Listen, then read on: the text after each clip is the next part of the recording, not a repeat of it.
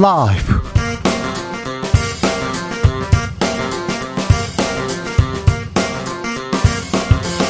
2022년 8월 18일 목요일입니다. 안녕하십니까. 주진우입니다.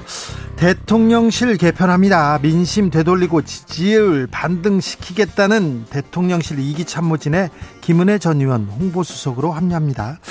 기획실장 정책수석 자리 신설한다고 합니다.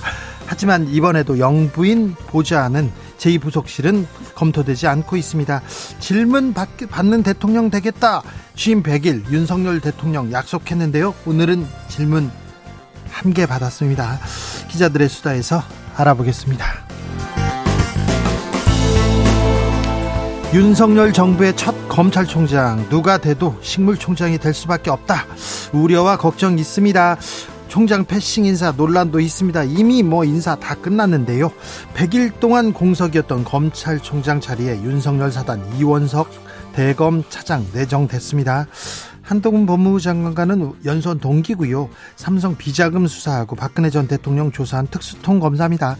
공정거래위원장에는 한기정 교수가 내정됐습니다. 주스에서 정리해 보겠습니다. 윤석열 대통령 김대중 오부치 선언 언급합니다. 김대중의 외교력으로 꼬여 있는 한일 관계 풀겠다고 합니다.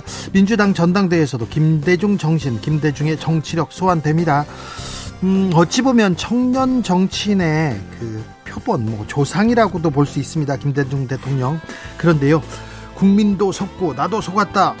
또 윤석열 대통령 저격한 이준석의 청년 정치에는 어떤 조언을 해 주실까요? 만약 지금 곁에 있다면 말입니다. 김홍걸 의원과 함께 김대중 대통령 기억하는 시간 가져보겠습니다. 나비처럼 날아 벌처럼 쏜다. 여기는 주진우 라이브입니다. 오늘도 자중차에 겸손하고 진정성 있게 여러분과 함께 하겠습니다. 임동초 김대중 대통령 서거 13주기입니다. 아, 13년 전 오늘 매우 더웠는데요. 네. 그날 생생합니다. 김대중의 일생 하면 어떤 일들이 떠오르십니까? 음, 납치 당해가지고 뭐 죽을 고비를 넘기기도 했었고요. 망명하기도 했었고요. 그 다음에 투옥되기도 했습니다. 사형수이기도 했었는데 여러분이 기억하는 김대중의 모습 들여다 보겠습니다. 그리고요. 여러분이 좋아하는 정치인, 존경하는 정치인 있으면 알려주세요. 안 좋아하는 정치인, 안 존경하는 정치인도 네, 들어보겠습니다. 샵 9730, 짧은 문자 50원, 긴 문자는 100원입니다. 콩으로 보내시면 무료입니다. 그럼 주진우 라이브 시작하겠습니다.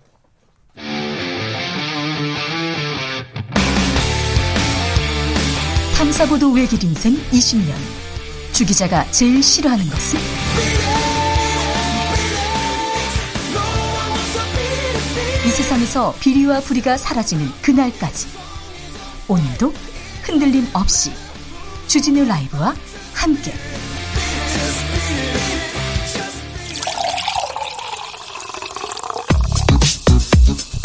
진짜 중요한 뉴스만 쭉 뽑아냈습니다. 주스.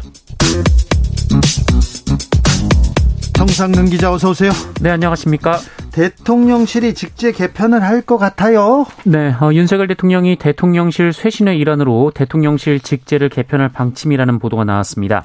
어, 비서실장과 국가안보실장 외에 어, 실장을 한 자리 더 만들고 또 정책 조정 기능을 보완하기 위해 어, 수석을 두 명 더 두는 방안이 유력하게 검토되고 있다고 합니다. 어, 앞서 언론이 예상했던 이른바 홍보라인 원포인트 교체보다는 규모가 더 커질 것으로 보입니다. 대통령실 커집니다. 네, 이렇게 되면 취임 100일 직후 출범하는 2기 참모진은 그 기존 2실장 5수석 체제에서 3실장 7수석 체제로 몸집이 커지게 될 것으로 보입니다. 어, 실장은 대통령실 살림을 맡는 기획관리실장이 추가될 것으로 보이고요. 어, 수석은 정책조정수석 내지는 국정기획수석 등이 신설될 전망이라고 합니다. 그런데요, 구멍은 구멍은 민정수석, 구 민정수석 자리에서 계속 나고 있는데요.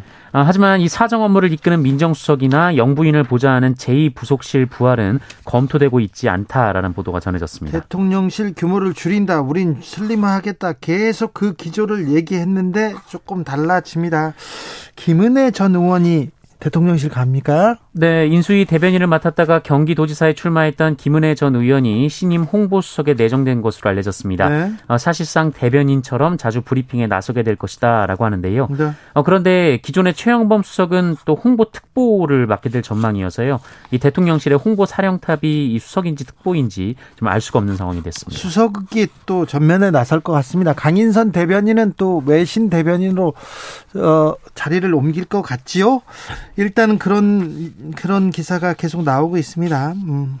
이준석 전 대표 네, 비판의 수위 계속 높입니다. 네, 이준석 전 대표는 오늘도 방송 출연을 이어갔는데요. 점점 윤석열 대통령에 대한 비판 수위를 높이고 있습니다. 아, 오늘은 KBS 라디오에 출연해서 이 대통령의 통 큰 이미지가 강조되다 보니 선거 결과가 좋으면 선거 때의 갈등은 털고 갈 수 있겠지라고 했는데 그게 아니었다라면서 어, 국민도 속고 나도 속았다라는 말을 했습니다. 이거 국민도 속고 나도 속았다. 어, 들어본 말인데 이거 패러디했네요. 네, 박근혜 전 대통령이 이명박 정부 시절인 지난 2008년 28대 총선 당시 친박계 인사들이 대거 공천 탈락하자 국민도 속고 나도 속았다 이 말을 한 적이 있었습니다. 어, 또한 이준석 전 대표는 윤석열 정부 100일을 평가해달라라는 질문에 윤석열 정부의 모델하우스에는 금 수도꼭지가 달렸는데 어, 정작 납품된 것을 보니 녹슨 수도꼭지가 달렸다라고 말했습니다. 네. 어, 일종의 사기라는 건데요. 그 이준석 대표는 사기라고 느낄 것이다라는 지적에 어, 지금 그런 지점이 있다라고 말했습니다. 국민들이 사기라고 느낄 것이다. 국민도 속고 나도 속았다. 아, 이준석 대표는 계속해서 비판의 수위를 높여가면서 아, 이, 이명박 정부 시절에 박근혜 전 대통령이 가던 길 그러니까 어, 여당 내 야당 역할을 하면서 자기의 존재감 계속 이어갈 것으로 보입니다. 네. 아, 국민의힘 내부에서는 또 그리고 이 윤석열 대통령 주변에서는 이준석 대표에 대한 비판 또 이어갑니다. 네, 어, 윤석열 캠프에서 청년 본부장을 지낸 장해찬 청년재단 이사장은 오늘 국회에서 기자회견을 열고 이준석 전 대표를 향해 이 선당우사라는 숭고한 단어 앞에서 내로남불하기 하지 말기를 바란다라며 어, 집권 여당 당 대표라는 막중한 자리는 누군가의 자기 정치를 위한 것이 아니다라고 비판했습니다. 그러면 또 이준석 대표 또 가만히 안 있죠. 네, 어, 이준석 전 대표는 윤석열을 뽑은 젊은 세대를 찾아서 이준석을 보고 찍었는지 장해찬을 보고 찍었는지 그 비율을 보면 될 일이라면서 공익재단 이사장 자리를 받았으면 정치에 개입하지 않는 것이 좋다라고 비판했습니다. 네. 어, 김용태 국민의힘 전 최고위원도 알량하고 졸렬한 시각에 참 유감이다라고 반박했습니다. 아니 근데 이준석 보고 찍었는지 장해찬 보고 찍었는지 그 비율로 더 따져보면 된다 이렇게 얘기하는데 이건 또 맞는 말은 아닌데 적절한 비유는 아닌데 아무튼 이렇게 받아칩니다. 계속해서 이 말꼬리 싸움은 이어질 것으로 보입니다. 윤석열 정부 100일 지났는데 이준석 대표와의 이 아, 말대포 총질은 계속되고 있습니다. 가처분 신청은 언제 나온답니까? 네, 빨라도 다음 주에나 결과가 나올 것으로 보입니다. 서울 남부지법 민사 51부는 어, 신중한 사건 검토를 위해 상당한 시간이 소요된다라면서 이번 주 내로는 결정이 어렵다라고 밝혔습니다. 네, 고민하고 있다, 고민을 많이 했다 하면서 결론을 내겠습니다. 이번 주는 아니고 다음 주도 아, 주좀 말 가까울 때 그때 결론이 나지 않을까. 좀 더 미뤄질 수도 있으나 그러지 않을까 생각합니다. 음. 윤석열 대통령 취임식에 누가 참석했느냐 이 논란이 많았는데요. 계속해서 김건희 여사 주변 사람들이 한 명씩 두 명씩 나옵니다. 네, 통장 잔고 증명서를 위조한 혐의로 윤석열 대통령 장모와 함께 기소돼서 유죄를 선고받은 김모 씨가 김건희 여사의 추천으로 지난 5월 10일 치러진 윤석열 대통령 취임식에 초청됐다라고 한겨레가 보도했습니다. 어, 한겨레는 이 대통령 취임식 초청자 명단을 확보해서 보도하고 있는데요. 어, 김모 씨 그리고 김모 씨의 부인 정모 씨가 이 취임식 참석자 명단에 포함됐다라고 합니다. 음. 어, 김모 씨는 윤석열 대통령 장모 최모 씨가 경기 성남시 도촌동 땅을 사들이는 과정에서 어, 장모 최 씨가 저축은행에 수백억 원대의 거액이 예치된 것처럼 잔고 증명서를 위조하는 작업을 도운 혐의로 재판에 넘겨져서 지난해 12월 의정부 지법에서 징역 6개월의 집행유예 2년을 선고받은 바 있습니다. 권오스 전 도이치모터스 회장 아들이 취임식에 참석했죠? 네, 뿐만 아니라 이 권오수 회장의 부인 안모 씨 그리고 도이치모터스 부사장 오모 씨도 어, 역시 취임식 명단에 있었다고 한겨레는 보도했습니다. 취임식에 또 또 다른 사람도 있습니까? 네. 어, 이와 함께 이 김건희 여사와 그 김건희 여사가 이 이사로 있던 그 사내 이사로 등재된 법인을 어, 인수했던 렌터카 회사가 있었는데요. 네. 어, 이 렌터카 회사의 대표도 취임식에 초청이 됐다라고 합니다. 뭐 관련된 사람이 이렇게 또 올 수 있는데 또 있습니까? 네, 서울 산남동 대통령 공간 리모델링 공사를 수의 계약으로 따낸 업체 대표를 있죠. 네, 김건희 여사가 대통령 취임식에 초청했다고 역시 한겨레가 보도했습니다. 아, 해당 업체는 취임식 보름 뒤인 올해 5월 25일 12억 2,400만 원짜리 한남동 관절 리모델링 공사를 수의 계약으로 수주했습니다. 가까운 사람인가 봅니다. 그래서 불렀나 본데 아무래도 대통령 취임식 참석한 사람들 누가 어디서 이렇게 참석했다 어떤 이유다 지인이다 어떤 관계다 이런 얘기를 좀 한번 설명하는 게 나을 것 같아요. 계속해서 관심사고 계속해서 나오지 않습니까? 네. 계속 나오네요. 매일매일. 네, 계속 나오고 있습니다. 네. 음, 경찰이 4대 범죄 입시 채용 비리 포함시켰습니다. 그런데 삭제했습니까? 네, 경찰이 채용 입시 비리 등을 4대 부패 범죄로 규정하고 기획 수사를 하겠다면서 이 국회 업무 보고를 준비했었는데요. 어, 이를 돌연 폐기해서 그 배경을 놓고 뒷말이 나오고 있습니다. 어, 오늘 경찰청이 국회 행정안전위원회에서 업무 보고를 하고 있는데요. 한겨레에 따르면 어제 이 기존에 제출했던 내용을 일부 수정한 업무 보고 자료를 어, 국회에 다시 제출했다라고 합니다. 어, 경찰청이 지난 12일 국회에 제출한 업무 보고에는 인사 채용, 입시, 기부금, 건설 분야 비리 이것을 4대 부패 범죄로 규정하고 어, 기획 수사한다라는 내용이 담겼는데요. 어, 뒤바뀐 업무 보고 자료에는 금품 수수, 재정 비리, 권한 남용, 불법 알선 불법 알선 및 청탁을 4대 부패 범죄로 전면 수정했습니다. 네. 어, 그러니까 이게 12일에 입시 채용 비리 자료가 포함된 그 자료는 한겨레에 이제 보도된 바 있는데요. 아, 당시 한겨레는 이 기획수사 업무 보고 내용이 윤석열 정부 핵심 인사인 한동훈 법무부 장관과 이 권성동 원내대표 등이 각각 입시 채용 관련 논란으로 경찰과 고위공직자 범죄수사처에 고발된 상황에서 나왔다. 아, 이렇게 보도한 바 있습니다. 네. 어, 그런데 이 보도가 나온 이후 경찰청이 이례적으로 이 국회에 제출된 업무 보고를 수정했기 때문에 이 한동훈 장관과 권성동 원내대표를 의식한 것 아니냐 이런 지적이 나왔는데요. 어, 경찰청은 최종 버전이 아니었고 실무상의 실수라고 해명을 했다고 합니다. 그렇습니까? 오늘 경찰청 업무 보고가 있었습니다. 네. 어, 윤희근 경찰청장은 오늘 행안위 업무 보고에서 20대 대통령 선거 공직선거법 위반 사건은 80여 건 정도이고 공소시효가 9월 9일이라며 어, 가능하면 이번 달 안으로 검찰과 협의해서 공소시효 전에 공소시효 전의 사건을 송치하겠다는 보고를 받았다라고 밝혔습니다.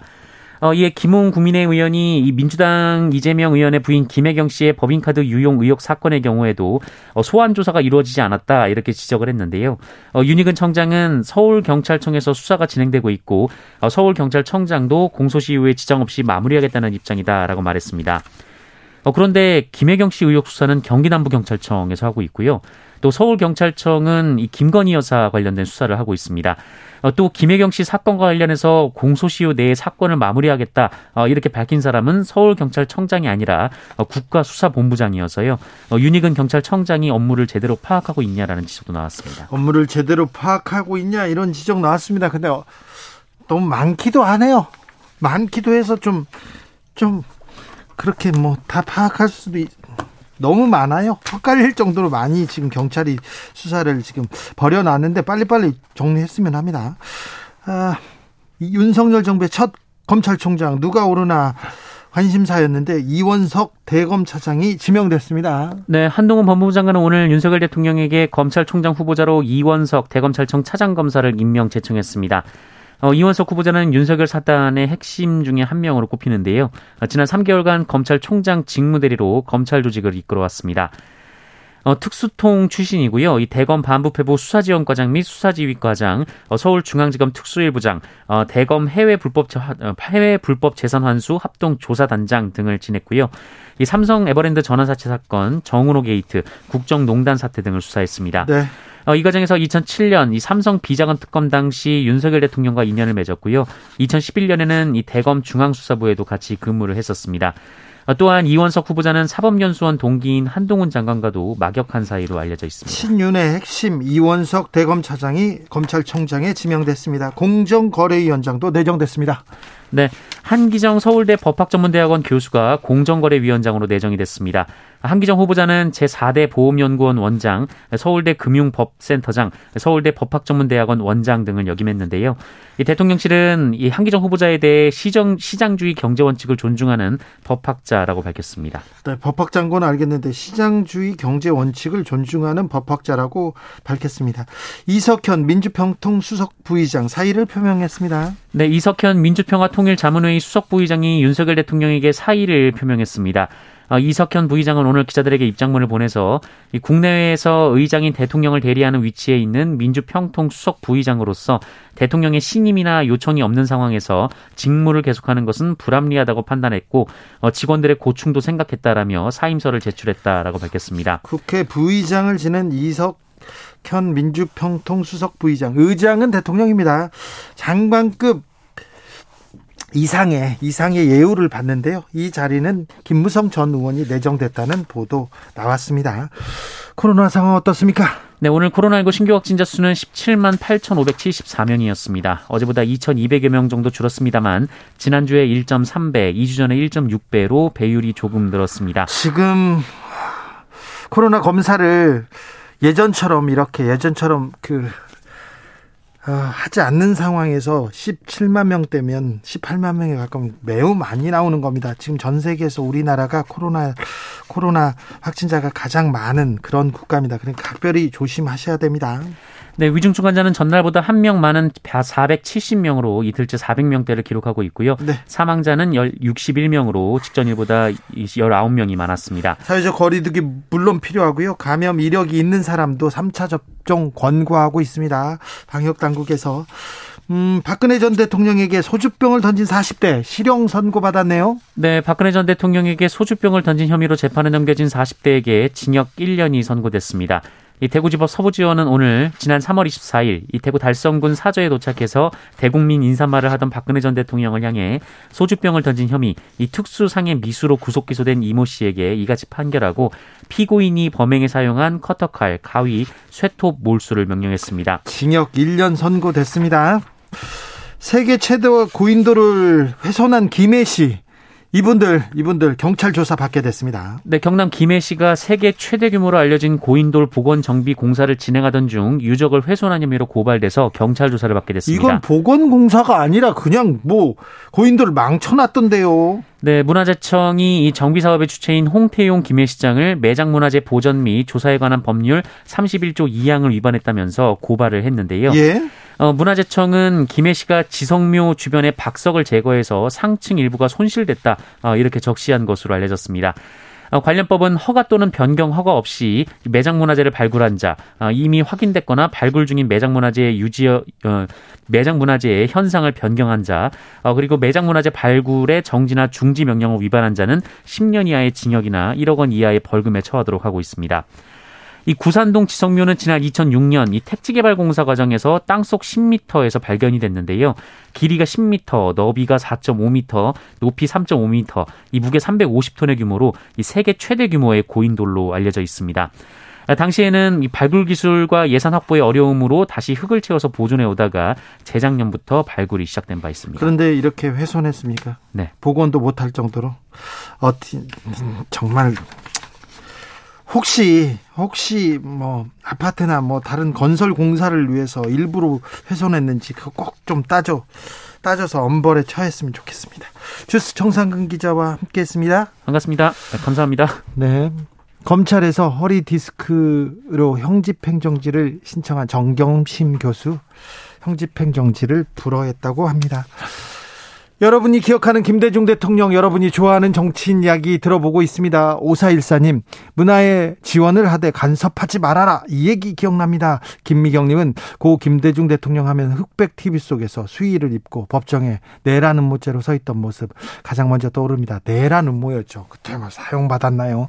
1213님, 김대중 대통령 하면 노무현 대통령님이 장례, 장례식 때 오열하던 그 모습 떠오릅니다. 그 모습 보면서 함께 울었어요. 얘기합니다. 그러니까 그 추모사도 기억납니다. 아, 당신은 죽어서도 죽지 마시라고. 죽어서도 죽지 마시라고. 우리는 아, 노무현이 필요하다. 우리는 당신이 필요하다. 그런 얘기도 기억납니다. 네. 우리가 깨어 있으면 노무현은 죽어서도 죽지 않습니다. 이렇게 얘기했던 것도 기억납니다. 네. 1464님, 전 노무현 대통령도 좋지만 노회찬 의원님 참 기억이 많이 남습니다. 항상 약자 옆에서 일하시던 분, 그분 그립고 존경스럽습니다. 네, 존경, 네. 8372님, 오세훈 서울시장님 존경합니다. 능력 있고 추진력 있고 소신 있는 정치인입니다. 네. 네, 능력, 추진력이 있습니다. 네, TBS 관련해서 추진력 굉장히 있더라고요. 3828님, 김명삼 대통령 금융실명제, 하나의 척결 등 굵직한 일들 뚝심 있게 하신 것 같아요. 물론 IMF가 좀 아쉽긴 하지만요. 아, 네, 김대중, 김대중 대통령과 함께 김영삼 대통령에 대한, 어, 재평가도 또 있지요. 0824님, 더도 말고 덜도 말고 김근, 김근태만 같아라. 아, 김근태 의원. 이렇게 또 그리워하는 분 있습니다. 아, 네.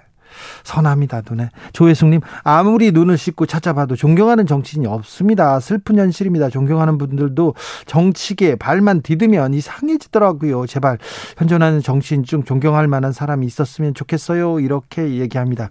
안 존경하는, 안 좋아하는 정치인 얘기는 나중에 하겠습니다. 교통정보센터 다녀오겠습니다. 김민희 씨.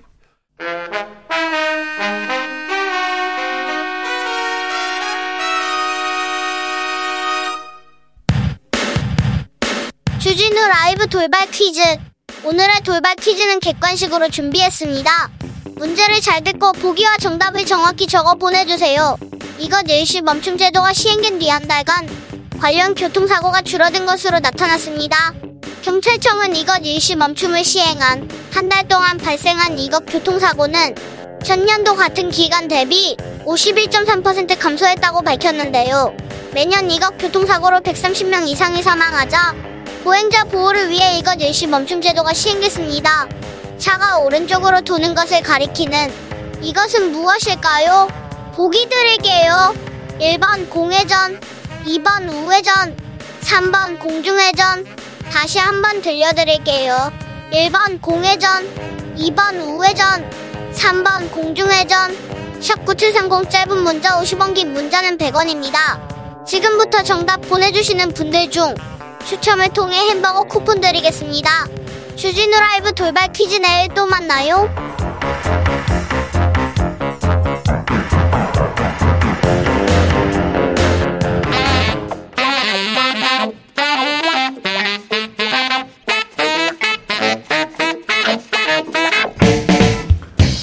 세계는 넓고 이슈는 많다. 우리의 시야를 국제적으로 넓혀 보겠습니다. 국내 뉴스 국제 이슈 다 덤벼라 지금은 글로벌 시대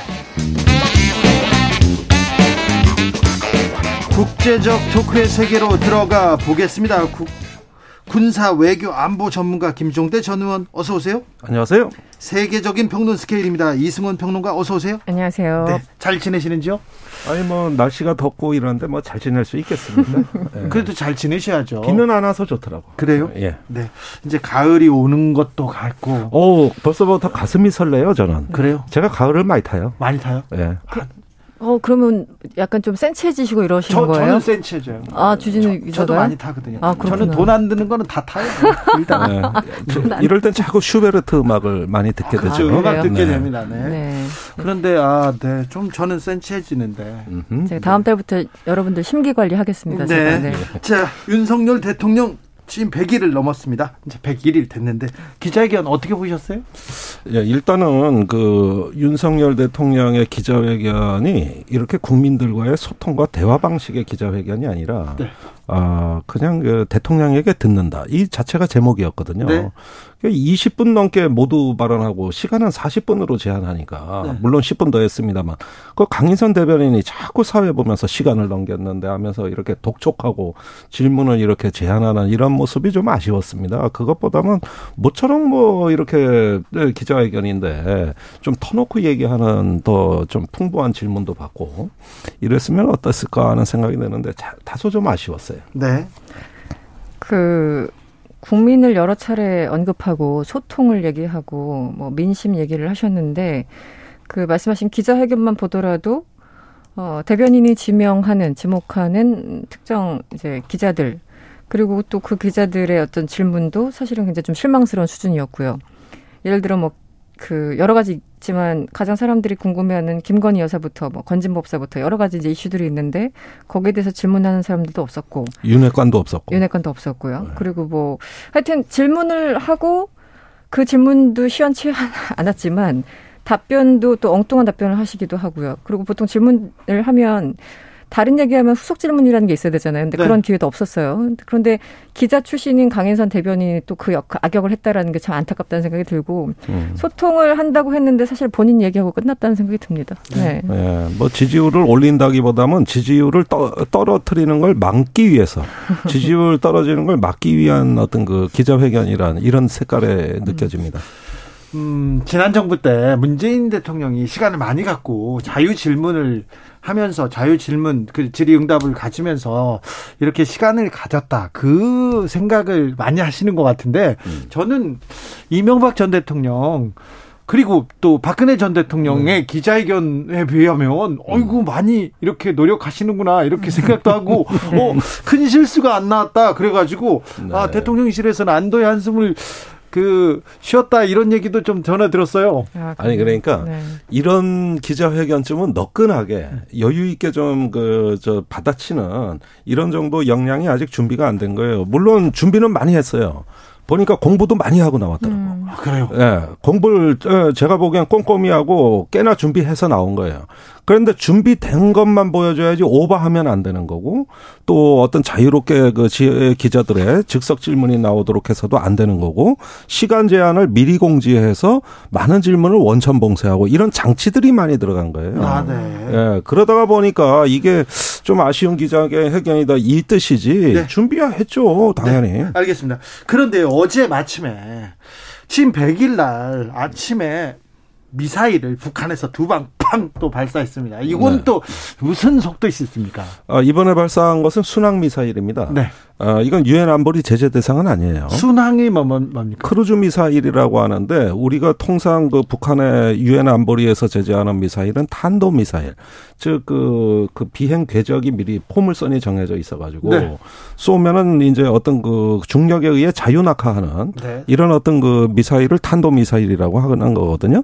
어, 굉장히 또 사이즈가 크기 때문에 위협적이고 핵을 탑재할 수 있습니다. 네. 반면에 순항 미사일은 지형에 따라 가지고 여러 번 이렇게 지그재그로 또는 높낮이를 바꿔가면서 하는 일종의 항공기예요. 음. 무인 항공기 같은 거라고요. 그래서 속도가 느리고 크기가 작으니까 이런 것들은 핵을 탑재하기가 좀 곤란하다. 음. 이래가지고 제재 대상에는 돌아가 있지 않습니다. 네.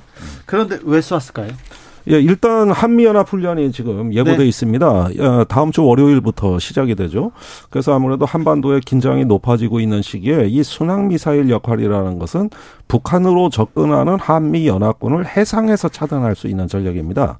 그러니까 이번에 한미 연합 훈련도 역시 어 상륙 훈련이라든가 어떤 상륙 강습 훈련 이런 훈련이 예정돼 있기 때문에 거기에 대한 맞대응 성격이라고 봐야 되겠죠. 네. 이틀 전에 광복절에 윤 대통령은 담대한 구상이라고 이렇게 얘기를 했습니다. 이 담대한 구상에 대해서 태영호 국민의힘 의원은 아, 김정은이 비핵화 협상에 나올 경우 얻을 수 있는 것들이 참 많겠구나 하면서 마음이 흔들릴 것이다 이렇게 얘기했는데 어떻게 보셨습니까? 마음이 흔들릴 것 같지는 않고 북한의 어법이나 북한의 논법을 기존에 그 해, 해왔던 것들 패턴들을 상기한다면 굉장히 기분 나빠할 것 같습니다. 예, 제가 생각하기에는 왜냐하면 그 그러니까 내용들이 다 좋아요. 내용들은 좋죠. 뭐 민생 개선, 경제 발전, 뭐 인프라 구축 얼마나 좋습니까? 3대 분야에서 어, 다섯 개 사업을 하겠다는 거잖아요. 다섯 개 사업이라는 게 한 여섯 개 정도 되겠네요. 뭐 발전, 송배전 인프라, 항만, 공항, 뭐 현대화, 뭐 병원, 의료 인프라 이런 것들 이제 깔아주겠다는 건데 다 좋은 내용들이에요. 그런데 지난 한 30년간, 그러니까 1차 북핵 위기 있었던 이제 93년, 94년 이후 지금 30년간 보더라도 북한이 어떤 식량이나 뭐 이런 것들 어려운 상황에서 뭔가를 도와준다고 할 때 언뜻 협상장으로 나오는 경우는 없었거든요. 없죠. 네, 그들의 첫 번째는 무조건 안보입니다. 안보에 대해서 그리고 평화 협정 뭐 이런 것들 안보 문제를 해결해야지만 그 다음에 이제 경제 지원이든 모든 수순이 따라오는 건데 그거를 모를 리가 없는데도 불구하고 처음부터 식량 뭐 이런 것들 꺼내 들었어요. 그러니까 이게 상대방이 그 협상이라는 건 상대방이 뭘 원하는지 그 어젠다라는 게 있는 건데 그것을 모르시지 않는 분들이 이 계획을 짰고 그걸 이제 대통령의 입을 통해서 발표를 했을 텐데 왜 이런 구상이 나왔는지 저 개인적으로 좀 이해가 안 가는 그런 상황입니다. 네. 담대한 구상에 대해서 북한은 좀 움찔합니까? 좀 혹할까요? 예, 이번에 그 담대한 구상은 우리 이승원 평론가께서 말씀하신 것 외에 어, 뭐가 담대하냐? 네. 이 부분을 좀 따져봐야 되겠는데요. 좀 거부할 수 없는 제안 그런 거 있지 않습니까? 아, 그러니까 매력적인 거. 매력적이야 예, 또 움직이죠. 움찔하죠. 사실 북한이 관심을 만한 얘기가 있긴 있습니다. 아 그래요? 어, 예를 들어서 비핵화가 다 되면 그때 가서 뭘 주겠다 이런 얘기가 아니라 비핵화 협상 초기부터 경제 제재 완화를 어 같이 검토할 수 있다는 아, 거고. 그래요? 예, 그다음에 이런 말은 신선하죠. 힘에 의한 현상 변경을 추진하지 않겠다. 네. 이건 북한에 대한 어떤 불가침, 네. 그동안의 합의를 준수하겠다는 존중. 얘기고, 그 다음에 미국과 북한 간의 외교 정상화도 지원하겠다. 네. 아, 이게 저 판문점 선언 문재인 대통령 당시에 나와 있던 것을 계승하고 그걸 초월하는 거거든요. 이렇게 보면 담대하긴 담대해요. 아, 그렇습니다. 네, 담대하긴 담대한데 그러나 이것이 이제 실천 전략이라든가 실행 가능성을 낮게 보는 이유가 있습니다. 어, 북한을 그 제재하는 당사자는 미국과 유엔입니다. 그러니까 제재를 풀고 완화하고 뭐고 이런 것들은 미국. 어, 윤석열 대통령이 혼자서 얘기할 사안이 아니라 미국과 국제 사회를 설득하는 모습을 보여줘야 그때 가서 북한도 믿지 혼자 일하면은 믿을 사람 뭐 북한뿐만 아니라 우리 국민들도 별로 없어요. 우리가 제재 주체가 아닌데 미국이 제재 법이 있고 유엔의 제재 결의안이 여섯 개가 있고 그런데 마침 미국에서 반응이 나왔어요. 그 윤석열 대통령의 제재 완화 발언은 가설적 상황이다. 그러니까 한마디로 선을 거버린 거죠. 그건 어떤 그 북한하고 대화가 성숙된다는 또 북한의 어떤 그 비핵화 의지가 검증될 가능성이란 전제하에서 논의되는 거니까 그러면 이건 가설 가설을 얘기한 것이다. 이렇게 해가지고 상당히 그 선을 긋는 냉정한 반응이 있었고 또 미국의 소리 방송에서는 어, 유엔 안보리 관계자 발언을 인용해가지고 어 뭐 김태효 안보실 그 차장 설명 그 북한의 히토리오하고 우리 뭐 식량 지원하는 거, 농업 지원하는 거 이걸 맞바꿀 수 있다 그랬는데 그것도 제재 위반이다. 그것도 제재 위반이라고 아예 딱 못을 박아버렸어요. 그런데 오늘 태영호 어, 국회에서요. 오늘 태영호 의원이 미북 수교 선 제한하자 이렇게 얘기하니까 권영세 장관께서 음. 방식에 동의한다 이런 얘기가 나왔더라고요. 아니 그게 미북 수교라는 거는 이제 문재인 대통령 5년간 내내 검토됐던 거고 거슬러 음. 올라가면은 네, 그 이게 했죠. 최초로 나온 건 노태우 대통령 때 88 선언입니다. 네. 아 77 선언 죄송합니다. 그 1988년에 나온 거예요. 지금 물경 30년이 넘었습니다. 그런데 이런 어떤 그 관계 정상화가 옛날에 클린턴 대통령도 거의 성사 직전까지 갔었고 네. 또 미북 관계에서 연락사무소라도 하자. 이게 문재인 정부 때 그 비핵화 패키지에 다 들어있던 내용이거든요. 그러니까 지금 여기서 그 담대한 구상에 나와 있던 거는 경제 지원에 관한 거는 USB 담아서 문재인 대통령이 김정은 위원장한테 전달한 한반도 신경제 지도에 대부분 나와 있는 내용이고. 네. 그다음에 비핵화 프로세스에 따른 관계 정상화가 다 나와 있던 내용이고. 그런데 지금은 어떠냐 하면은 계속 어 예수를 세 부대에 담아야 되는데 예수를 예부대에 담는 거거든요. 그러니까 거기서 담대함의 효과가 다 사라진단 말이에요. 그 전에 다 나왔던 들어보던 다 나왔던 그리고 지금은 북한이 한미일에 대한 미련을 버리고 북중러 즉 북방으로 외교를 올인하고 있는 상황이거든요.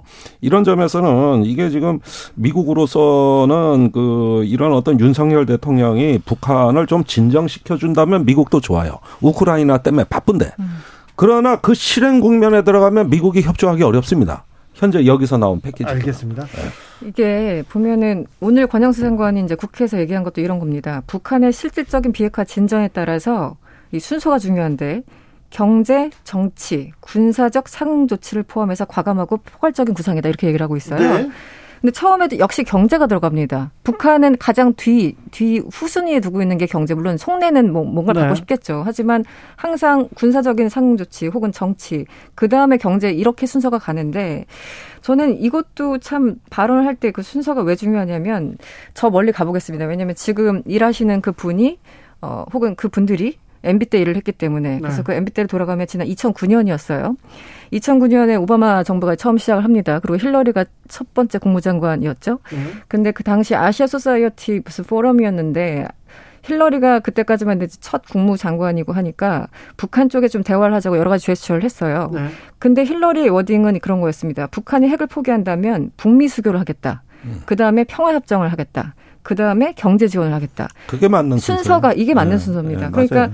이게 그 동의하든 안 하든 간에 기본적으로 협상이라는 건 상대방의 무엇을 원하는지에 대해서 어느 정도 수위를 맞춰갈 필요가 있는 거고 실제 미국에서도 마찬가지고 그리고 2009년까지 갈 필요도 없고 2018년에 트럼프랑 김정은이 만났을 때 순서도 그 북미 수교 이쪽부터 시작을 한 거예요. 그다음에 뭐 비핵화, 뭐 경제 지원 이렇게 쭉 갔었는데 이 기본적인 순서나 협상의 전략이 있어서 이런 것들을 맞추지 못하면 이것은 결국은 국내용이 아닌가라는 의심을 받을 수밖에 없는 거예요. 예. 네, 제가 생각엔 그렇습니다. 네. 그래서 아마 대통령이나 아니면 권영수 장관이나 뭐 김태호 실장 그 차장이죠. 네, 하고 싶은 얘기는 이런 거겠죠. 아니 우리는 담대한 구상을 이렇게까지 했는데 했는데 북한이 안 받았으니 모든 책임 북한이다 이런 얘기를 하고 싶어서 미리 포석을 깔고 있는 것은 아닌가라는 생각이 들 정도로 그냥 너무나 제가 보기엔 사실 별로 내용이 없는 아, 그런 그런데, 구상이었습니다. 네. 어, 약간 다른 측면도 있습니다. 그러니까 어, 김태호 안보실 차장 자체가 이명박 대통령 때부터 북한 붕괴론자예요. 네. 그때 이명박 대통령한테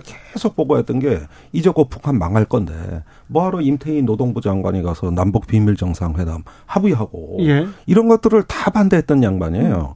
그러니까 배가 고픈 구- 북한은 굴복하게 돼 있다. 이런 것들로 그 당시부터 지금에 이르기까지 굉장히 신념화돼 있고 그분들의 사고 체계입니다. 거기에 아이고. 이게 현실에 맞든 안 맞든 위험한데요. 네, 거기에다가 지금 저기 이렇게 경제를 앞세워 가지고 북한에 접근한다 그럴 때 물론 북한이 경제에 관심이 있습니다. 그런데 만약에 비핵화를 하고 외부의 경제 지원을 받는다면 그 상대가 중국이지 왜 한국입니까?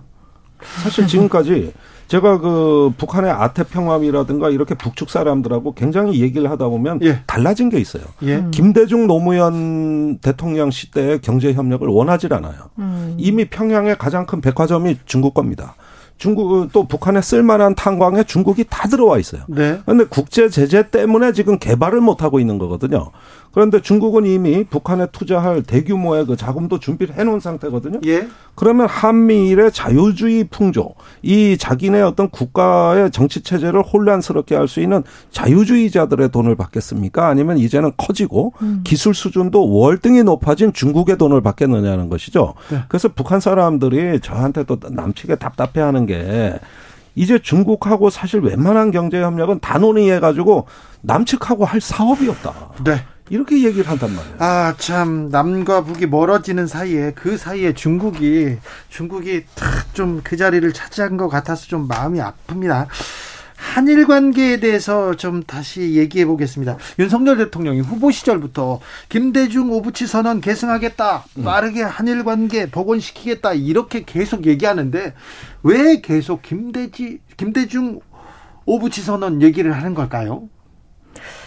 뭐 과거 그 때 그 정도 수준으로 이제 한일 관계 를 끌어올리겠다라는 기본적인 토대는 갖고 있는 것 같은데 매우 그때는 네. 뭐 상호 존중하고 그렇죠. 일본이 막 사과하고 통절한 반성이 반성이 들어가 있었죠. 그러니까요. 네. 그런데 이 통절한 반성이 전제되고 기본적인 관계에서 앞으로 이제 한일 관계가 너무 과거에만 집착하지 말고 미래를 보자. 그때는 네. 굉장히 좋은 선언이었고 어, 우리 국민들도 상당히 인정하는 그런 부분이었는데 지금 빠진 게 통절한 사과 부분이지 않습니까? 그렇죠. 네. 선언만 얘기할 게 아니라 그 전제 조건에 대해서 짚고 넘어가야 되는데 지금 이번에 8.15 광복절 그 얘기 그윤 대통령의 워딩을 보거나 그 이후의 워딩들을 보면은 사실 위안부 문제나 강제징용에 대해서 거의 언급이 없습니다. 거의 뭐 제로이다시피 하고 과거사라는 단어로 퉁치고 이렇게 얘기를 가고 가고 있는데 어 지나치게 이 워딩들이나 이런 걸 보면은 일본의 눈치를 그러니까 관계 개선하겠다는 건 굉장히 좋은 목적인데 그럼에도 불구하고 방법론이라는 게 있잖아요. 근데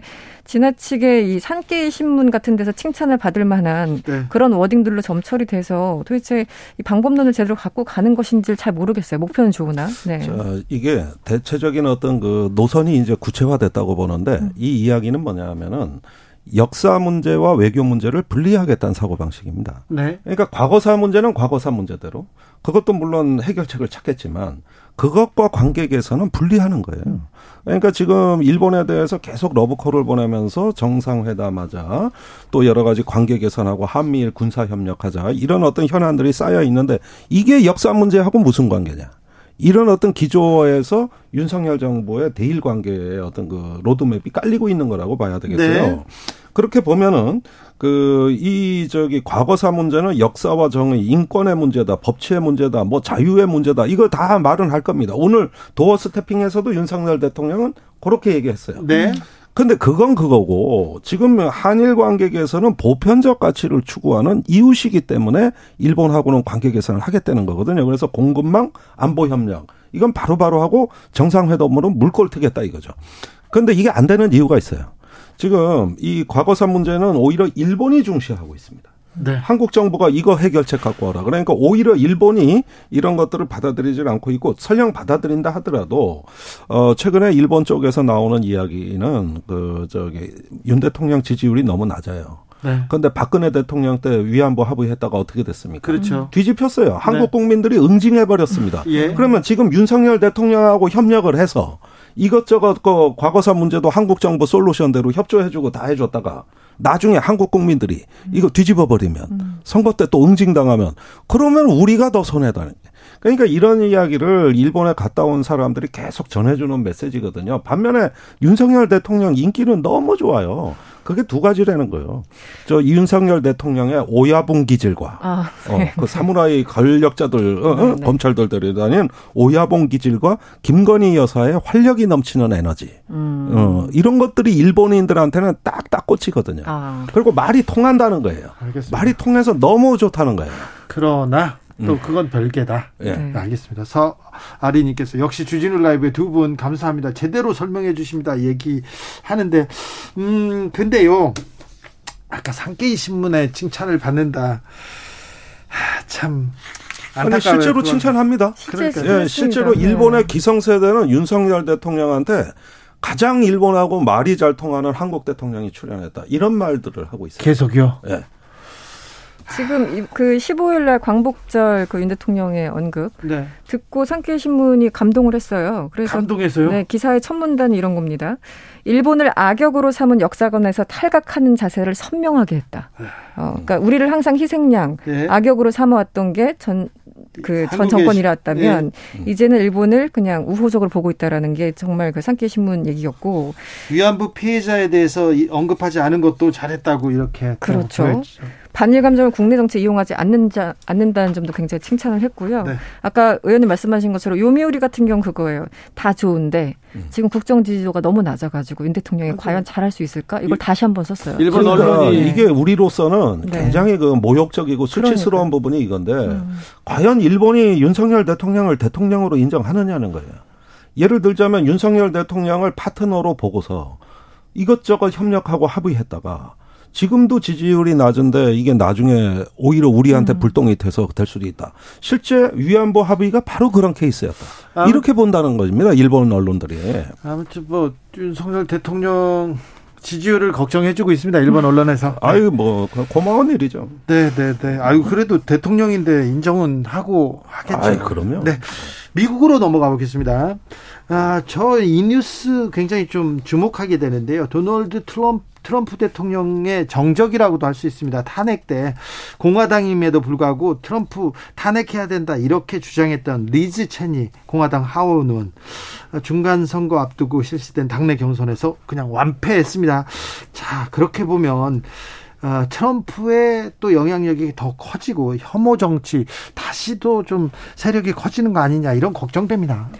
그 공화당 내에서 트럼프의 탄핵을 지지했던 10명 가운데 8명이 떨어지고 2명만 살아남았어요. 그러니까요. 네네. 그 예비 경선을 지금 하고 있는데 이제 11월 중간 선거가 있는데 지금 예비 경선 당내 경선 당내. 경선에서요. 예. primary. 네. 그래서 이제 리즈 체니 이름 많이 들어보셨을 보셨을 텐데 부시 아들 부시 때 그 부통령 했던 네. 예, 그 딕 체니의 딸입니다. 그렇죠. 네. 바이스 영화의 주인공입니다. 그렇죠. 그분입니다. 이 바이스 영화 보셨나요? 전 봤는데 아. 정말 어마어마한 부통령이었더군요. 네. 아니 그 딕 체니는 그리고 또 우리 보수 아니 우리가 아니 미국 보수의 네. 보수의 기둥 같은 사람 아닙니까? 네오콘의 핵심이었죠. 네. 그런데도 이 사람마저도 이 그러니까요. 사람마저도 응징 받아요. 그 딸이 이제 리즈 첸인데 그래도 어 정계 입문한 다음에 계속 승승장구하다가 공화당 내에서는 한 공화당 내에서 권력 서열 한 3위 정도까지 올라갔었어요. 그러니까 굉장히 잘 나가는. 네. 음.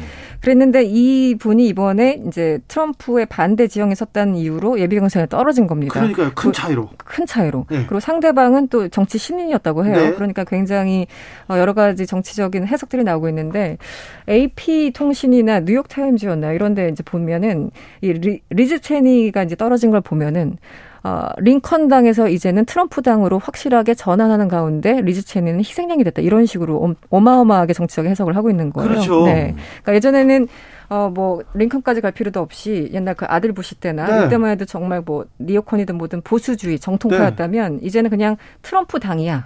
그 변환 과정에서 체니의 실패가 있는 거야. 이렇게 보는 거예요. 네. 그러니까 이 얘기는 앞으로 그 몇 년 뒤에 이제 대선이 다시 시작이 된다면 트럼프에게는 충분히 가능성이 있다는 것을 상징적으로 보여준 사건으로 지금 미국 언론들은 그 기록을 하고 있습니다. 트럼프의 네. 힘이 이렇게 그러니까. 어마어마합니다. 트핵관의 당이 된 거예요. 어, 예. 트핵관. 아, 국민의힘 윤핵관의 당으로 네. 된다고 이렇게 국가가 말씀 뭐 소란스러운데 네. 트럼프 핵심 관계자들의 공화당 음. 이렇게 그렇죠. 헤게모니가 장악된 거. 트럼프 예, 이런 됐어요. 봐야 되겠죠. 네. 예, 그래서 11월 이제 에, 중간 선거를 하게 된다면 그렇다면은 이제 대선의 전초전이 본격적으로 진용을 갖춰 시작하는 겁니다. 사실 트럼프가 곧 대선 출마 선언할 거예요. 네. 예, 오히려 더 네. 빨라졌어요.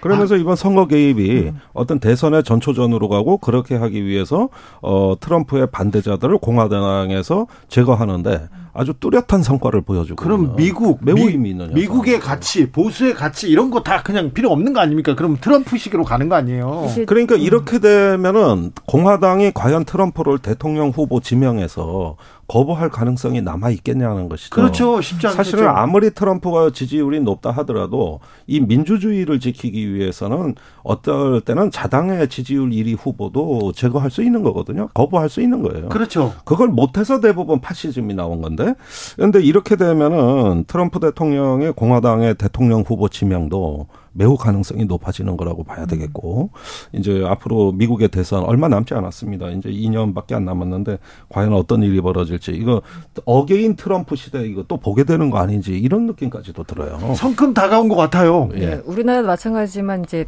당심과 예. 민심이 좀 괴리되는 경우 있지 않습니까? 그렇죠. 그러니까 지금 여론조사를 굉장히 많이 돌리고 있는데 미국 언론에서 트럼프 공화당에서는 여전히 압도적으로 우위를 차지하고 있는 건 맞아요. 그런데 공화당 소속이 아닌 뭐 공, 공화당 성향 의 사람들도 포함되어 있겠지만 이제 소위 말하는 무당층까지 하면은 트럼프가 공화당 내 지지자들만큼 그렇게 인기가 있는 건 아니에요. 그렇, 그렇지만 이번에 이 F FBI가 압수수색하지 않았습니까? 네. 그러니까 역대 대통령 압수수색하는 경우는 거의 처음이 있었던 네, 일인데 네. 그것 때문에 지지율이 더 결집되고 있는 거예요. 그래서 최근에 FBI 압색 이후에 여론조사를 돌려보면 당내도 그렇고 무당층도 그렇고 트럼프에 대해서 더 지지하는 네, 지지율이 올라갔다고 자, 합니다. 국민의 네. 민심을 다 얻는 데까지는 어렵 겠지만 음.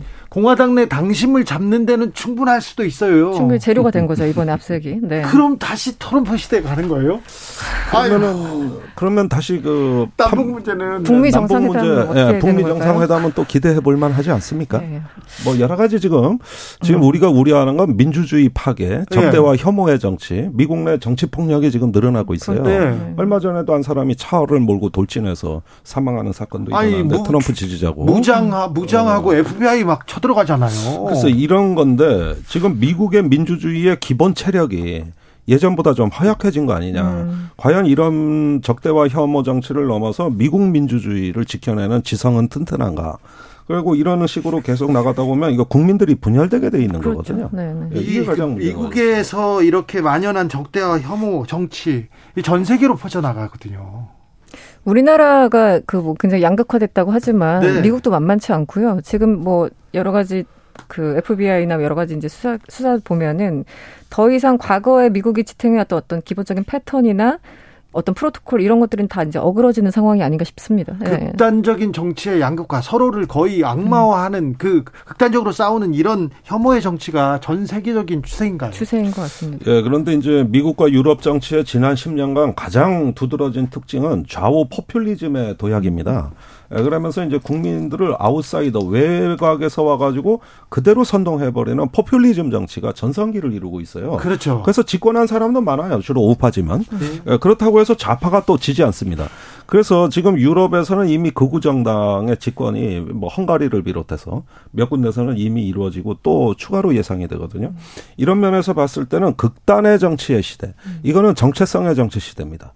그러니까 어떤 합의된 수구인 민주주의의 기본 틀이 파괴되고 적대 혐오 분열 속에서 포퓰리즘이 성장하는 것이죠. 이게 민주주의 후퇴입니다. 민주주의 후퇴 그 파장이 우리나라에도 그대로 미친 것 같다. 미치고 있지 않습니까? 아, 미치고 있죠. 그래서 걱정이에요. 네. 그래도 아직 한국 민주주의가 조금 낮습니다. 수준이 조금 예, 그거보단 좀 나요. 하기야 우리가 미국을 걱정해야 됩니다. 그래 국민이 정치인 걱정하고 대통령 걱정하고 그다음 미국 걱정하는 우리 세계가 미국을 걱정하고 있습니다. 지글 씨 김종대 이승원 두 분 감사합니다. 감사합니다.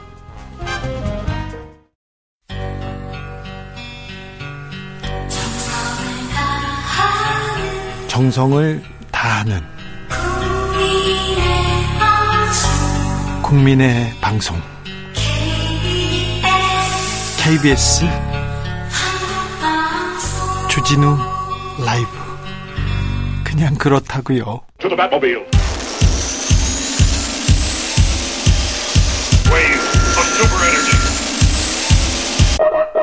주기자의 1분 요즘 평화, 민주주의 그리고 지도자에 대한 많은 생각을 하게 됩니다. 여러분도 그러시죠? 오늘은 김대중 전 대통령이 서거한 지 13년 되는 날입니다. 한평생 민주, 평화, 그리고 인권의 길을 걸었던 DJ의 길을 돌아보게 됩니다. 김대중 정신이 더욱 절실해졌다고 말하시는 분들 많습니다. 그래서 오늘은 김대중 전 대통령이 남긴 말 되새겨 보려고 합니다. 이런 말씀 하셨습니다. 국민은 항상 옳다고 말할 수 없다. 잘못 판단하기도 하고 흑색 선전에 현혹되기도 한다. 엉뚱한 오해를 하기도 하고 집단 심리에 이끌려 이상적이지 않은 행동을 하기도 한다. 그럼에도 불구하고 우리에게는 국민 이외에 믿을 대상이 없다. 국민이 잘나야 한다. 국민이 현명해야 한다. 국민이 무서워야 한다. 사람이 제 값을, 제 값을 가지고 사는 사회를 만들 수 있다. 그래야만. 정치는 심산유곡에 핀 한떨기의 순결한 백합화가 아니라 흙탕물 속에 피어나는 연꽃이다. 연꽃을 피게 하고 정치를 예술화하는 것은 국민의 예지와 책임감과 결단에 있다고 할 것이다.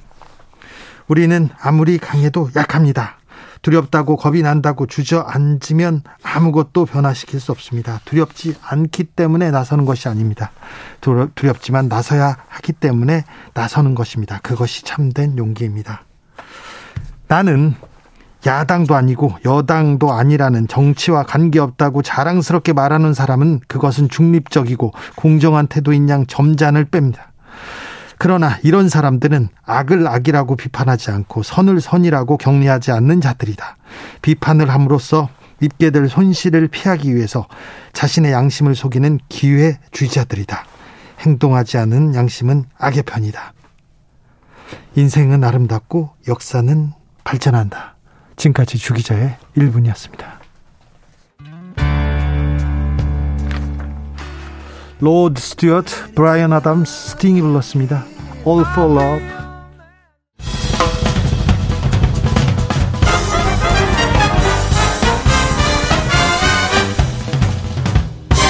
훅 인터뷰. 모두를 위한 모두를 향한 모두의 궁금증 훅 인터뷰 민주주의가 위기라고 합니다. 집권 여당 국민의힘 대표는요 당내 민주주의가 훼손됐다고도 했습니다. 지금 혼란스러운 정치가 다시 김대중을 불러냈습니다. 왜 지금 다시 김대중인지 아, 오늘 서거 13주기를 맞았는데요. 김대중 대통령의 삼남 김웅걸 의원 모셨습니다. 안녕하세요. 예, 안녕하세요. 벌써 13년이 됐습니다. 예. 오늘 추도식 있었죠? 예, 오랜만에 이제 야외에서 2년, 3년 가까이 이제 하다가 네, 행사를 하다가. 처음으로 제대로 네. 행사를 3년 만에 했습니다. 네. 김대중 정신, 김대중 정신 계속 여기저기서 나옵니다. 왜 이 시기에 지금 김대중 정신을 어, 불러냈을까요? 예, 너무 이제 정치가 양극화되고 네. 정치인들이 지지자들을 이렇게 이끌어가질 못하고 네. 오히려 끌려다니는 모습도 보이고 네. 하다 보니까 좀 그런 얘기가 더 나오는 것 같고 네. 돌아가신 분을 이렇게 좀 그리워하는 마음이 더 강해지는 것 같습니다. 네. 지금은 국민이 정치를 걱정하고 정치인을 걱정하고 정- 지도자를 걱정합니다. 그렇게 돼버렸죠. 네. 지도자가 국민을 좀 이끌고 가야 되는데 아, 국민들이 좀 걱정합니다. 어, 지금 그 의원님께서는 통일 외교 남북 예. 문제 계속 이렇게 국회에서도 그 일을 하고 계시죠? 예, 그렇습니다. 네. 오늘도 국회가 열렸습니다. 예, 상임위 열려서 네. 외교부 통일부 이 질의를 했는데 네. 예, 지난번에 통일부 장관께서 예. 이제 북한 그 탈북 어민들 북송 문제를 네. 아 이거 정치적 의도가 없다. 네, 인도주의적. 예, 인도주의, 인권 차원에서 한 거다. 그래서 제가 윤석열 대통령도 같은 생각이십니까? 하니까 그렇다고 하더라고요. 아, 이 문제 제기가 예, 예. 인권 차원에서 제기한 예. 문제다.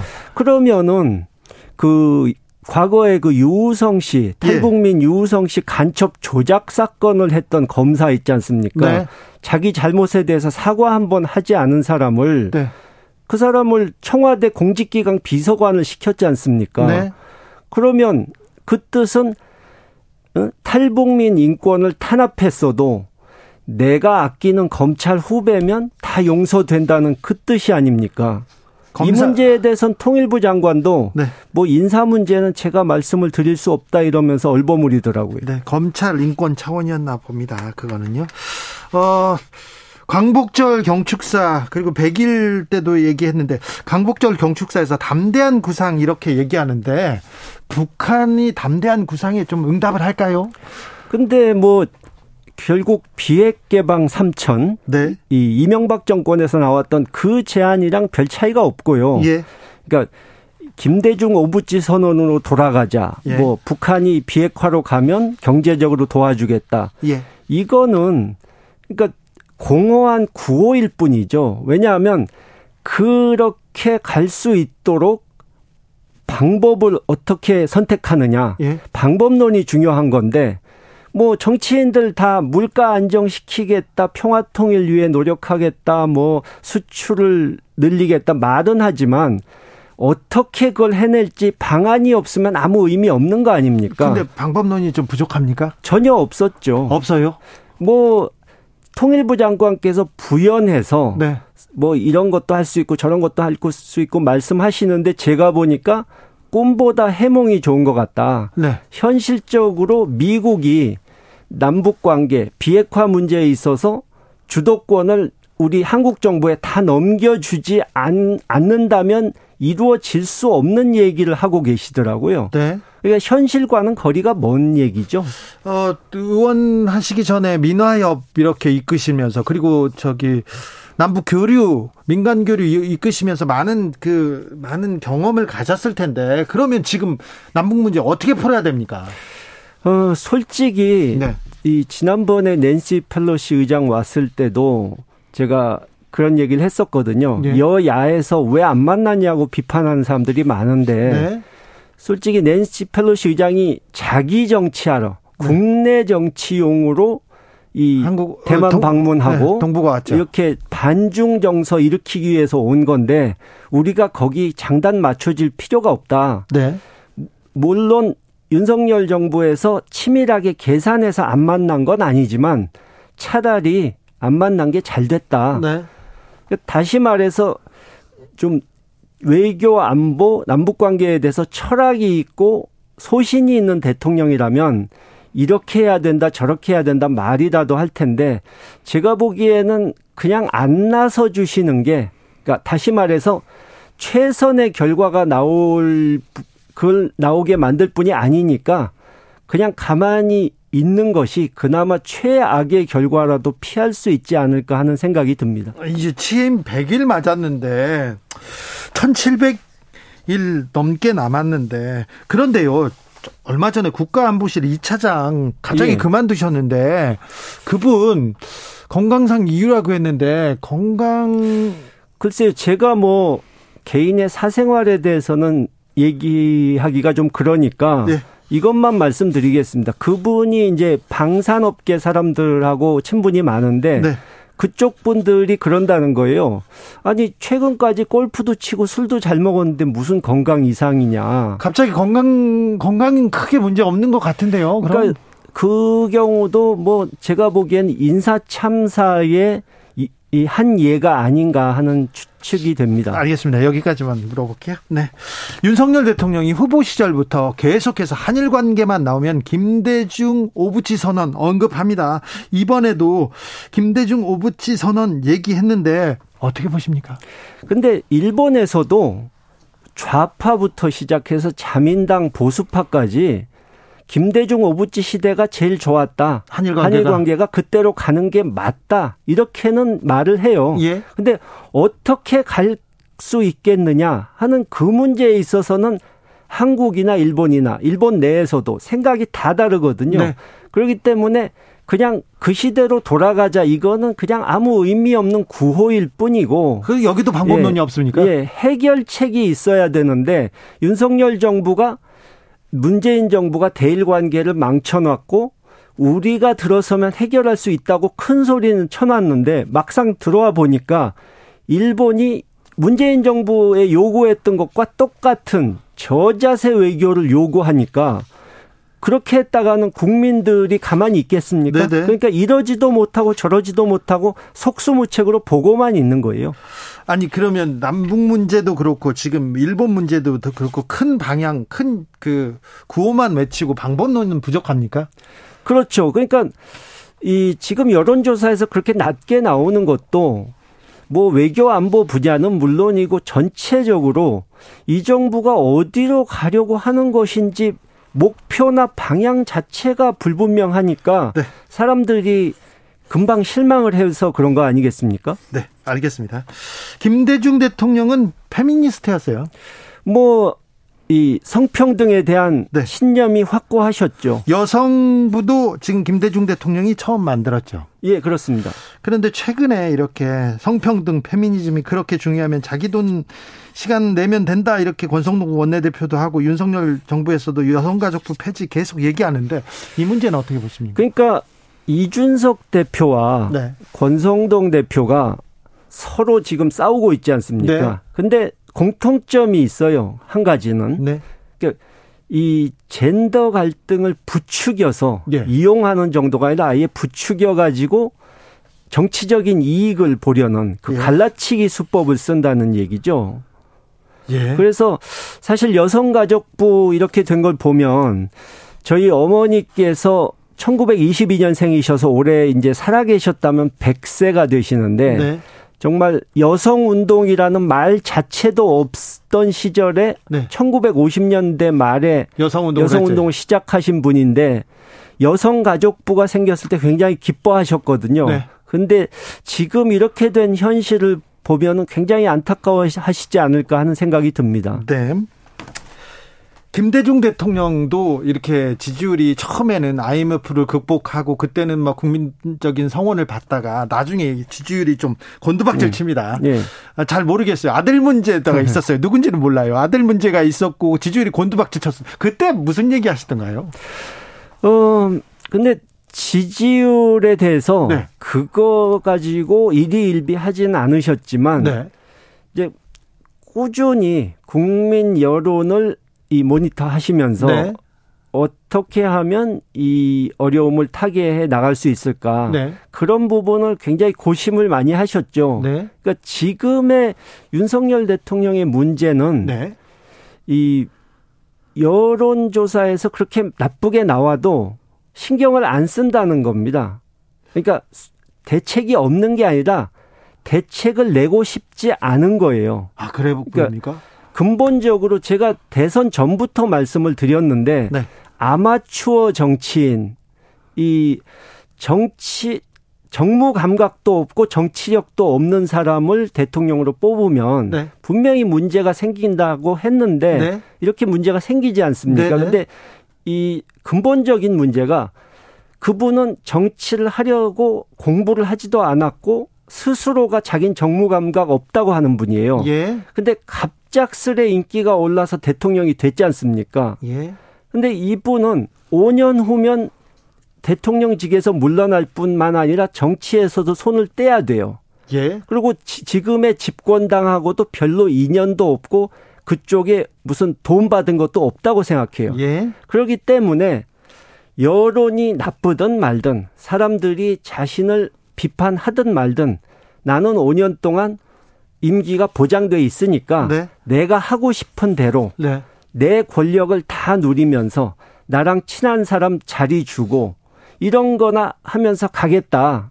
욕하고 싶으면 해라. 이런 생각이기 때문에 무슨 이렇게 하면 잘할 수 있다. 이렇게 네. 하면 지지율이 오를 수 있다. 이런 충고해봐야 소용이 없는 겁니다. 아, 그래도요. 자, 취임 기자, 기, 어제 100일, 100일이었어요. 윤석열 대통령 취임 100일 기자회견은 보셨습니까? 어떻게 보십니까? 어떻게 평가하십니까? 100일?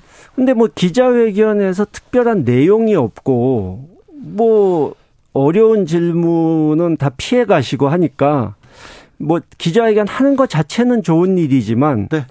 뭐 별로 의미가 없지 않나. 자, 지난 100일은 어떻게 평가하세요?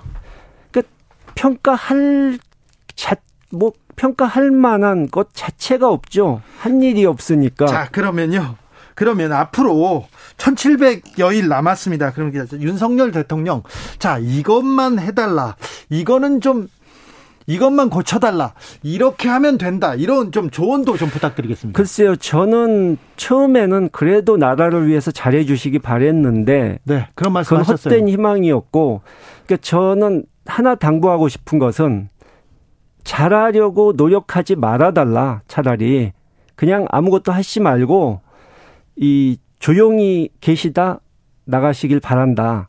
한마디로 사고만 치지 말아달라. 네. 이 국가에 너무 해가 되는 일, 후임자가 나, 도, 왔을 때 그거를 수습할 수가 없는 일만 하지 말아달라. 그 말씀을 드리고 싶은데 네. 그 이유는 이 예전부터 그런 말이 있지 않습니까? 제일 위험한 지도자는 무능한데도 부지런하게 열심히 일하는 지도자라고 하지 않습니까? 네. 그, 그 뜻이 이제 무능한 분이 너무 붕굴- 이것저것 많이 하려고 그러면 사고가. 나기 때문에 그런 거거든요. 네, 네, 알겠습니다. 자, 그럼, 그럼요. 어머님 이렇게 계속 이렇게 보시, 이유 여사의 활동, 행동, 그리고 영부인으로서의 그런 모습 계속 보- 지켜보셨잖아요. 자, 김건희 여사한테도 이렇게 좀 조언해 주십시오. 글쎄요. 뭐 제가 보기에는 지금 말씀드린 그이 윤석열 대통령의 네. 그런 성향이 네. 이 영부인의 영향을 많이 받아서 더 그런 것 같다. 그러니까 5년 동안 권력만 누리다가 가고 싶다 하는 그 마음은 영부인 쪽이 더 강하지 않을까 대통령보다. 그래서 조언하신다면. 근데 조언 뭐 예를 들어서 전에 제가 뭐 제2 부속실 같은 거 만들어서 네. 어쩌 제대로 공식 라인을 통해서 일을 하라 했지 않습니까? 네. 근데 그런 조언 주변에서 해도 들으실 분이 아닌 것 같다는 생각이 들어요. 그래도 조언해야죠. 부족하고 그러면. 우리 대통령이고, 우리, 우리 저기 대통령 부인, 영부인인데. 근데 뭐 타고난 천성은 바꿀 수가 없지 않습니까? 네, 알겠습니다. 어, 지금 우리 정치의 국민 통합이 그 화두로 떠오릅니다. 그 너무 혐오의 정치, 극단적으로 이렇게 편가르기 정치 얘기하는데 국민 통합 하면 또 김대중 대통령의 유산이라고 볼 수 있을 텐데요. 어, 국민 통합을 위해서 어떤 제언을 어, 할수 있을까요? 예, 그 김대중 대통령께서 생전에 보면은 이 전두환 씨나 노태우 씨 같은 사람들 네. 자신을 죽이려고 했던 사람들도 다 용서했고요. 예. 또 예를 들어서 야당 시절에 네.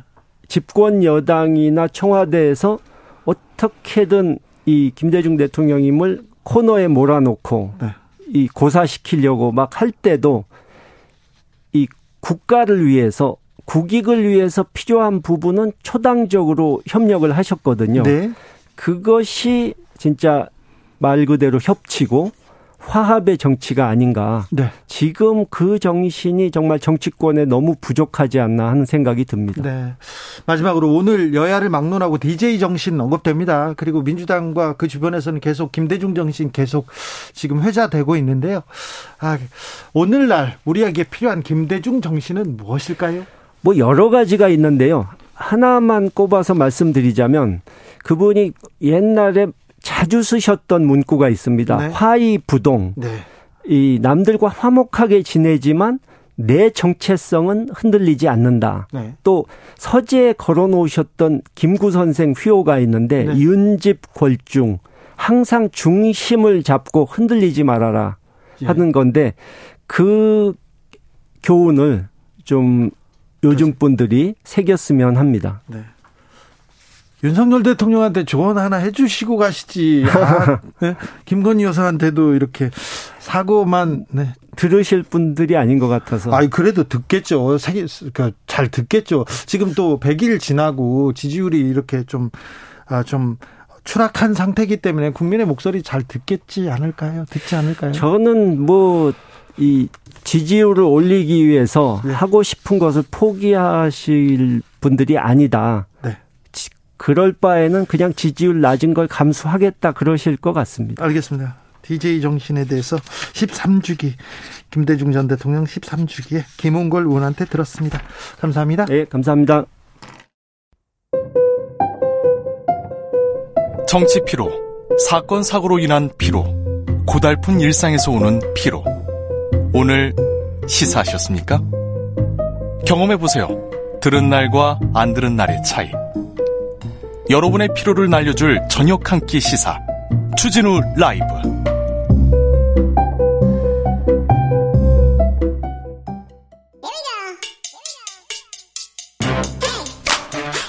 뉴스를 향한 진지한 고민 기자들의 수다 라이브 기자실을 찾은 오늘의 기자는 미디어 오늘 정철훈 기자입니다. 어서 오세요. 안녕하세요. 오늘은 어떤 이야기 준비해 볼까요? 아, 예.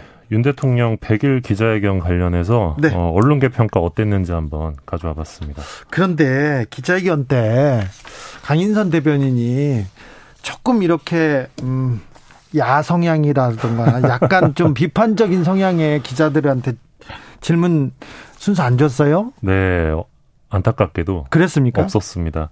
그 어. 중간에 안 주는데도 지금 에, 손 들고 얘기하는 사람 그런 사람 없었어요? 네, 안타깝게도 없었습니다. 그렇습니다. 그 어제 기자회견 이 조선일보 기자 출신이죠. 이 강인선 대변인이 네. 질문자를 직접 지목하는 방식이었는데 어, 좀 이렇게 날카로운 질문을 던질 만한 예, 이렇게 좀 질문 순서를 다 짜거나 문답을 다 짜거나 그러진 않았습니까? 네, 그런 건 없었는데요. 이제 이제 그거 없었어요? 예, 이게- 박근혜 정부 때는 있었 그렇죠. 이명박 박근혜 예. 정부 때는 있었죠. 근데 질문 기회를 얻은 기자들이 보면 뭐 네. SBS, 국민일보, 연합뉴스, 경제신문 많더라고요. 뭐 미국 ABC, 채널A, 부산일보, 요미우리 신문, 네. 뉴시스, 머니투데이, 한국경제TV, 뭐 이투데이 뭐 이런 곳이었는데 음.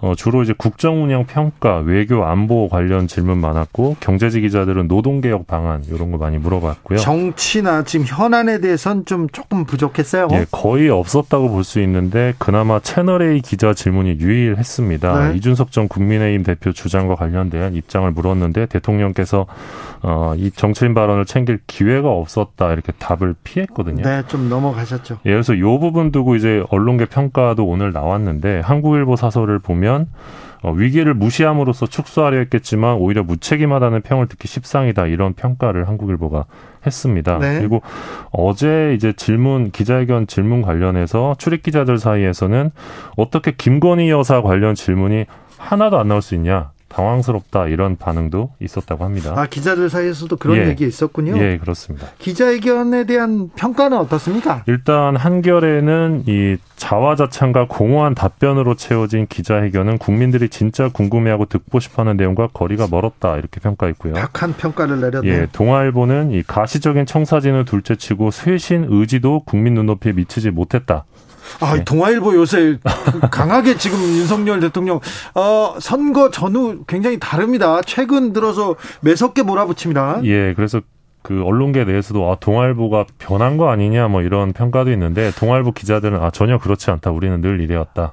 네. 그렇진 않고요. 그렇진 않고 이동관 전 기자가 지금 대통령실 쪽에서 좀 역할을 하고 있는 건데 아좀 다르네요. 네, 그래서 동아일보는 뭐 우리는 늘 할 말은 하는 언론이었다라고 이제 저한테는 이야기하고 있고요. 그렇진 않았습니다. 네. 그리고요. 중앙일보는 이 윤 대통령은 검찰 출신 등 측근을 과도하게 기용해 논란을 빚었고 윤 대통령 부부와 사적 인연이 있는 이들의 대통령실 근무, 어, 관저공사 수주 의혹도 불거졌었는데 이번 회견에서는 어, 자성이나 유감 표명이 없었다 이렇게 또 비판을 했습니다. 그러니까요. 사적 인연 있는 사람 너무 많이 채용한 거 아닙니까? 검사 너무 많이 좀 채용한 거 아닙니까? 이런 질문도 기, 어제 기자회견에서 전혀 안 나왔거든요. 왜 안 나오죠? 이거 중요한 문제인데 이거 왜 안 왔죠? 그러니까 아까 진행자께서 말씀하신 것처럼 예, 대통령실 대변인이 질문자를 지목하는 과정에서 사실 대변인은 이 출입 기자 이름을 다 알거든요. 누가 누군지. 알죠. 예. 누가 어디 기자인지 알죠. 예, 그래서 아이투와 이제 컨택을 하면서 네. 이제 지목을 했는데 그래서 결국 대변인이 이제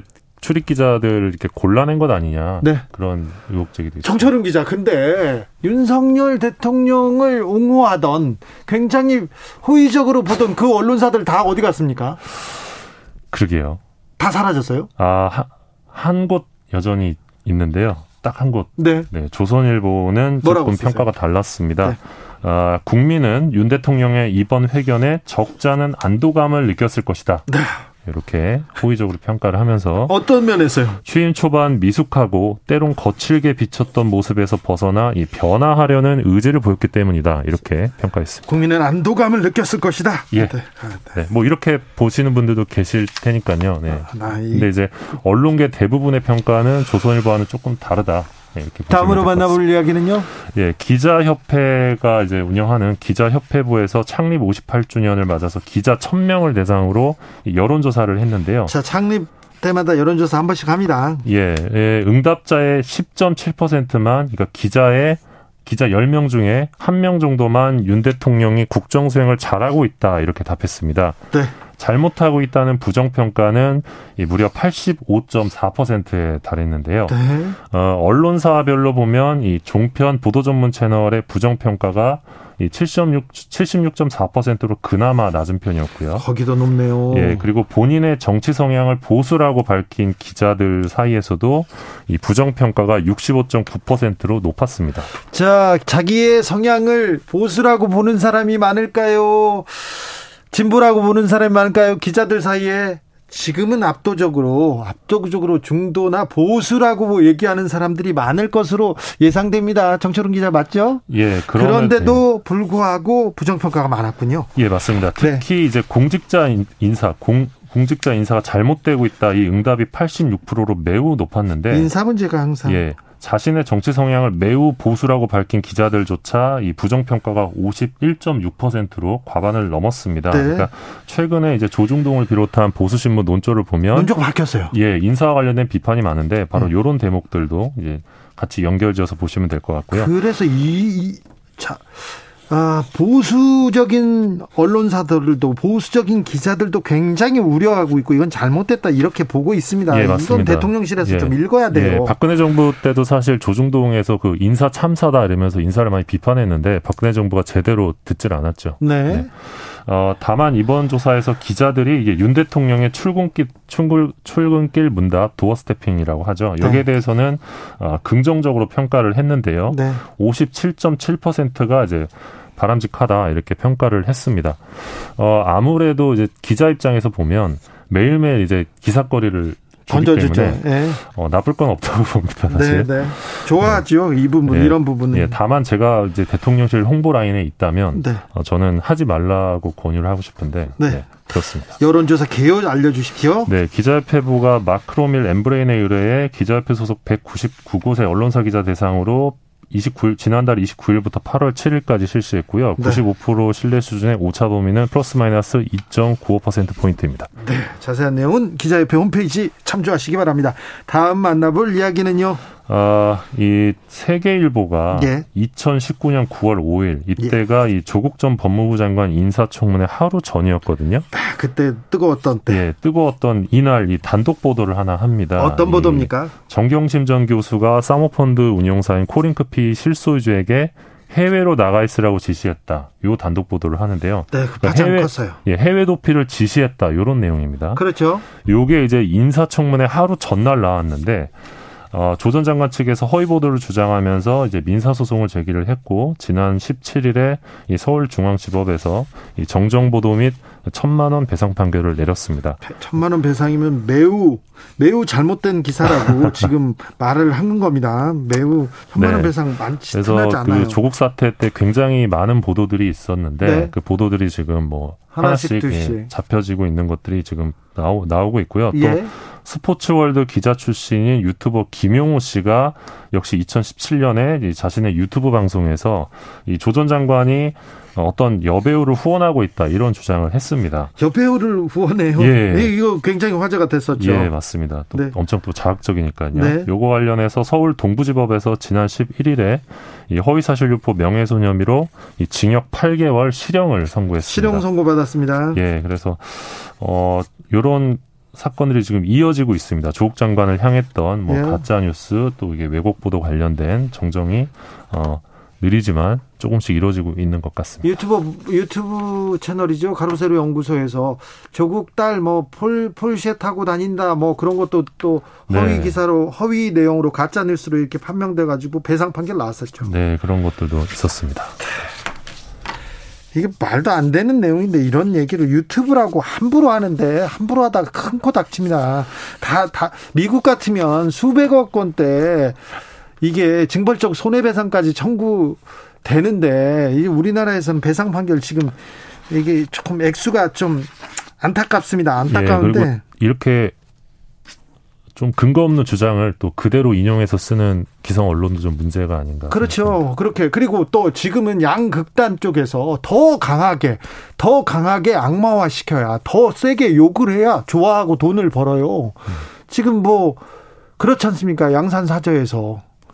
양산사저 앞에서 그렇게 네, 어, 욕설을 하고 있으면 돈을 예. 보내주고 네. 또, 하, 참, 비극입니다. 비극. 네, 네. 비극적으로 보이세요? 네. 기자들의 수다 미디어 오늘 정철운 기자입니다. 감사합니다. 고맙습니다. 교통정보센터 다녀오겠습니다. 김민희 씨.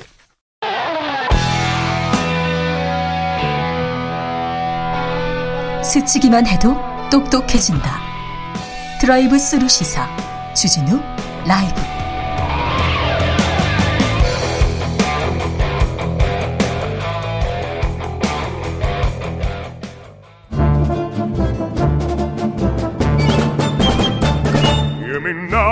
여기도 뉴스 저기도 뉴스 빡빡한 시사 뉴스 속에서 가슴이 답답할 때 뇌에 휴식을 드리는 시간이었습니다 오늘도 맛있는 책을 만나보겠습니다 책의 맛 김갑수 평론가 어서 오세요 네, 안녕하세요. 정선태 국민대 교수 어서 오세요 네, 안녕하세요. 네. 국민대는 뭐 논문 막 그냥 쓰고 그러는 데는 아니죠 절대 아, 그럼요. 그렇죠 네. 그렇습니다. 박사학위 논문 거기 가서 공부 열심히 하죠 아, 그럼요. 네 알겠습니다 대부분이 그렇죠. 네, 그렇습니다. 다 그렇죠. 자, 오늘은 어떤 책으로 가볼까요? 네, 어, 올 2월에 돌아가신 네. 이어령 선생님의 에, 유작이라고 해야 되겠죠. 네. 어, 이제 인생의 마지막이 예고된 상황. 2019년부터 네. 올해 돌아갈 때까지 병상에서 육필로 예. 이제 그러니까 컴퓨터로 친 게 아니라 글씨로 이렇게 하나하나 쓰시고 네. 그다음에 어, 그림도 어, 해서 그것들을 엮어서 책 한 권이 나왔어요. 네. 예, 몇달 됐는데 미루다가 이제 오늘 한 이제 책 소개는 네. 자, 책 제목은 눈물 한 방울이에요. 네. 눈물 한 방울. 그러니까 이 제목의 의미를 좀 새겨 볼 필요가 있는데 어떻게 조금 더 얘기할까요? 네, 그럼. 예. 그 이어령 선생이 생전에 하시던 얘기가 있어요. 나는 내 얘기는 하지 않는다. 이게 네. 아마 지식인의 예의라고 생각했던 것 같아요. 아, 예. 그 앞부분 서문에 잠깐 그 얘기 나오는데 뭐냐면 한국인 한국 사회가 이것저것 다 해본 거예요. 그랬을 때 자유평등 박애라는 표현 있잖아요. 네. 자유평등 박애. 네. 근데 그 앞에 두 가지는 우리가 여러 형태로 해본 거예요. 자유평등. 근데 타자를 위해서 흘리는 눈물 한 방울의 사회, 네. 우애 예. 또는 관용, 관용. 네. 뭐 페르미나 때죠. 그렇게 여러 가지로 우리 말로 번역이 되는 불어인데 자유평등 박애할 때 이제 바, 박애는 일본 사람들이 번역했는데 그렇죠. 널리 사랑하자 이웃들을 그러니까 소위 진영 대립이 넘어서 있는 네. 타자에 대한 연민의 사회 예. 이걸 걱정하시다가 이제 세상을 떠났어요. 진영을 넘어서는 그런 사람 중에 예. 그런 큰 산 중에 한 명이었죠. 네. 눈물 한 방울 이게 타자를 위해서 흘릴 수 있는 눈물 한 방울의 이제 말씀이고 우리 사회에서 현재 너무 아쉽다고 느끼는 부분을 마지막 책에 제목으로 남기신 거죠. 눈물 한 방울.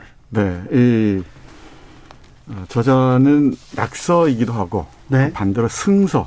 이- 이 떨어질 낙자가 아니고 오를 승자, 승서이기도 하더라고 얘기하는데 어찌 보면 시 같기도 하고요. 네. 아니면은 그 죽음을 암투병을 하면서 죽음을 앞둔 시점에서 그야말로 저 밑바닥 어린 시절을 떠올리는 어떤 추억의 기록 같기도 하고 다 읽고 나면은 뭔가 어, 우리가 책의 맛이잖아요. 네. 이 맛으로 따진다면은 깊은 쓸쓸함, 씁쓸함 뭐 네. 이런 여운을 남기는 그런 책입니다.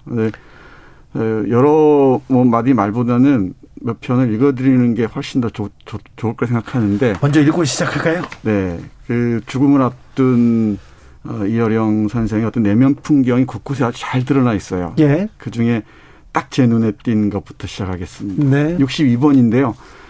어, 바람 한 점 없는 날에도 깃털은 흔들린다. 날고 싶어서. 바람 한 점 없는 날에도 공깃돌은 흔들린다. 구르고 싶어서. 바람 한 점 없는 날에도 내 마음은 흔들린다. 살고 싶어서. 아, 살고 싶어서. 살고 싶어서.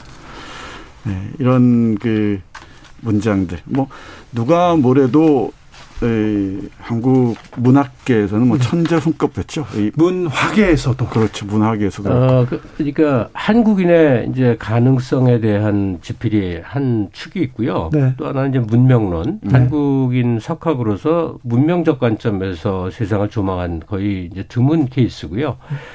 그 이분이 이제 어느 시기에 문화부 장관을 하다 보니까 초대 문화부 장관이었습니다. 네, 자꾸 이제 정치적 맥락으로 얘기하시는 분들이 있는데 네. 이 세상은 그걸 뛰어넘는 더 큰 심원한 세계가 존재한단 말이에요. 네. 지금은 뭐 여당, 야당, 진보, 보수 갈려서 아글바글 싸우고 그게 세상의 전부인 양 보이지만 거대한 인문적 통찰이나 어떤 지적 세계 속에서는 그런 것들은 아주 그 미시적이고 낙엽 같아 보이는 것일 뿐이에요. 그러니까 이어령이라는 한국이라는 천재의 삶 자체는 그런 지적 탐구의 과정이었는데 하여간 저도 보수 정부에서 문화부 장관을 지냈지만 바로 김대중 정부에서 또 장관급 인사 새천년 새천년을 음, 맞이하는 준비위원장. 네. 큰 예, 큰 행사와 그다음 큰 의미 있는 일들을 기획했으니까 이분은 뭐 진보 보수 갇혀 있는 사람은 아니었어요. 전혀. 그런 예, 이 이념적 구획이라는 게 참 서글픈 거고요. 예.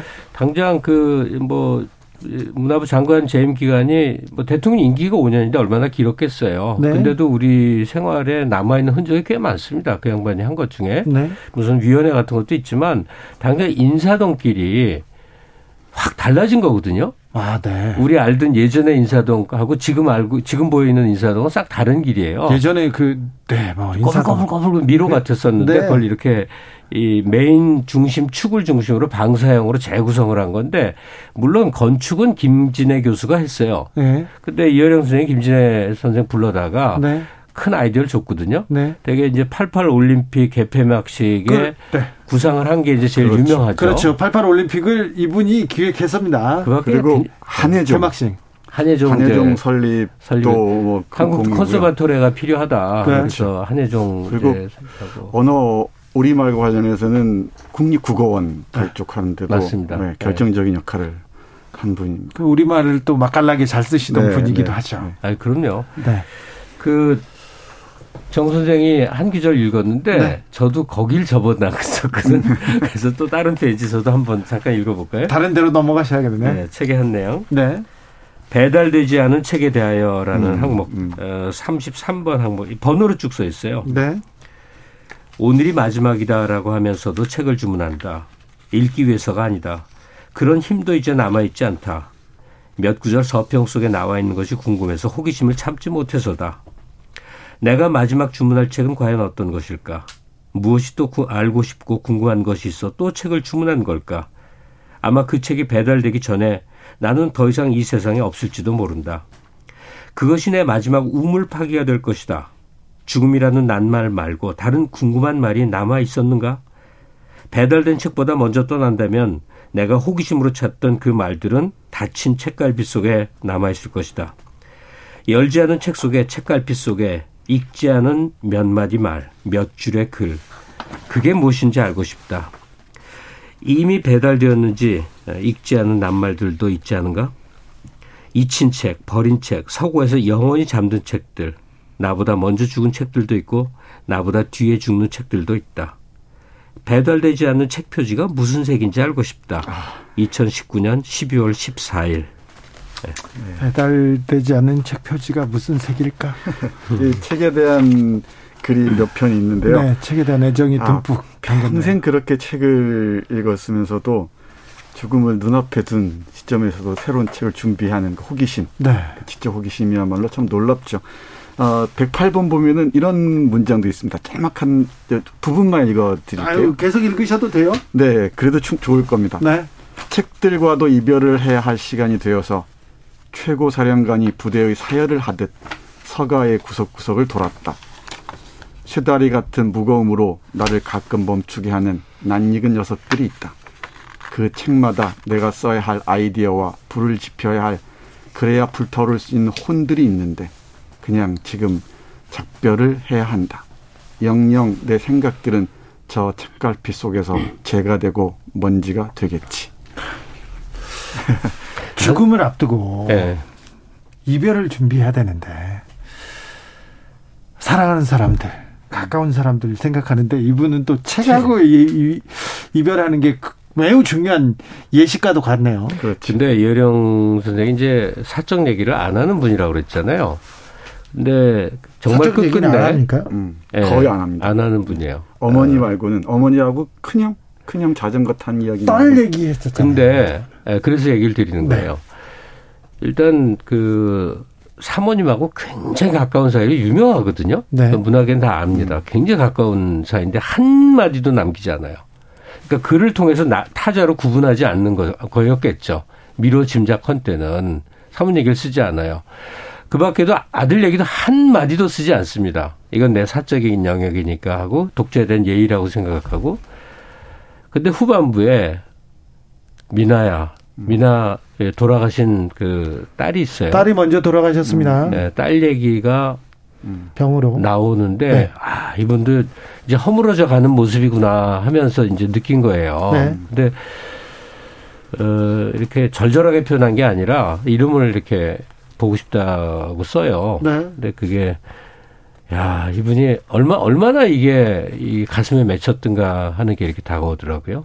딸 관련된 글은 조금 있고 책도 있는데 각별하셨던 것 같아요. 네, 이 미나 씨하고 제가 고등학교 때 서클을 같이 해갖고 아, 꽤 친했어요. 그래서 여성 여성기 인사들은 또 서로 또 김갑수 선생님 거의 또, 또 겹치더라고요. 아니 그래서 저 이효령 선생을 그 고등학생 신분으로 가서 뵌 적이 있었어요. 아 그래요? 네. 그때 어땠습니까?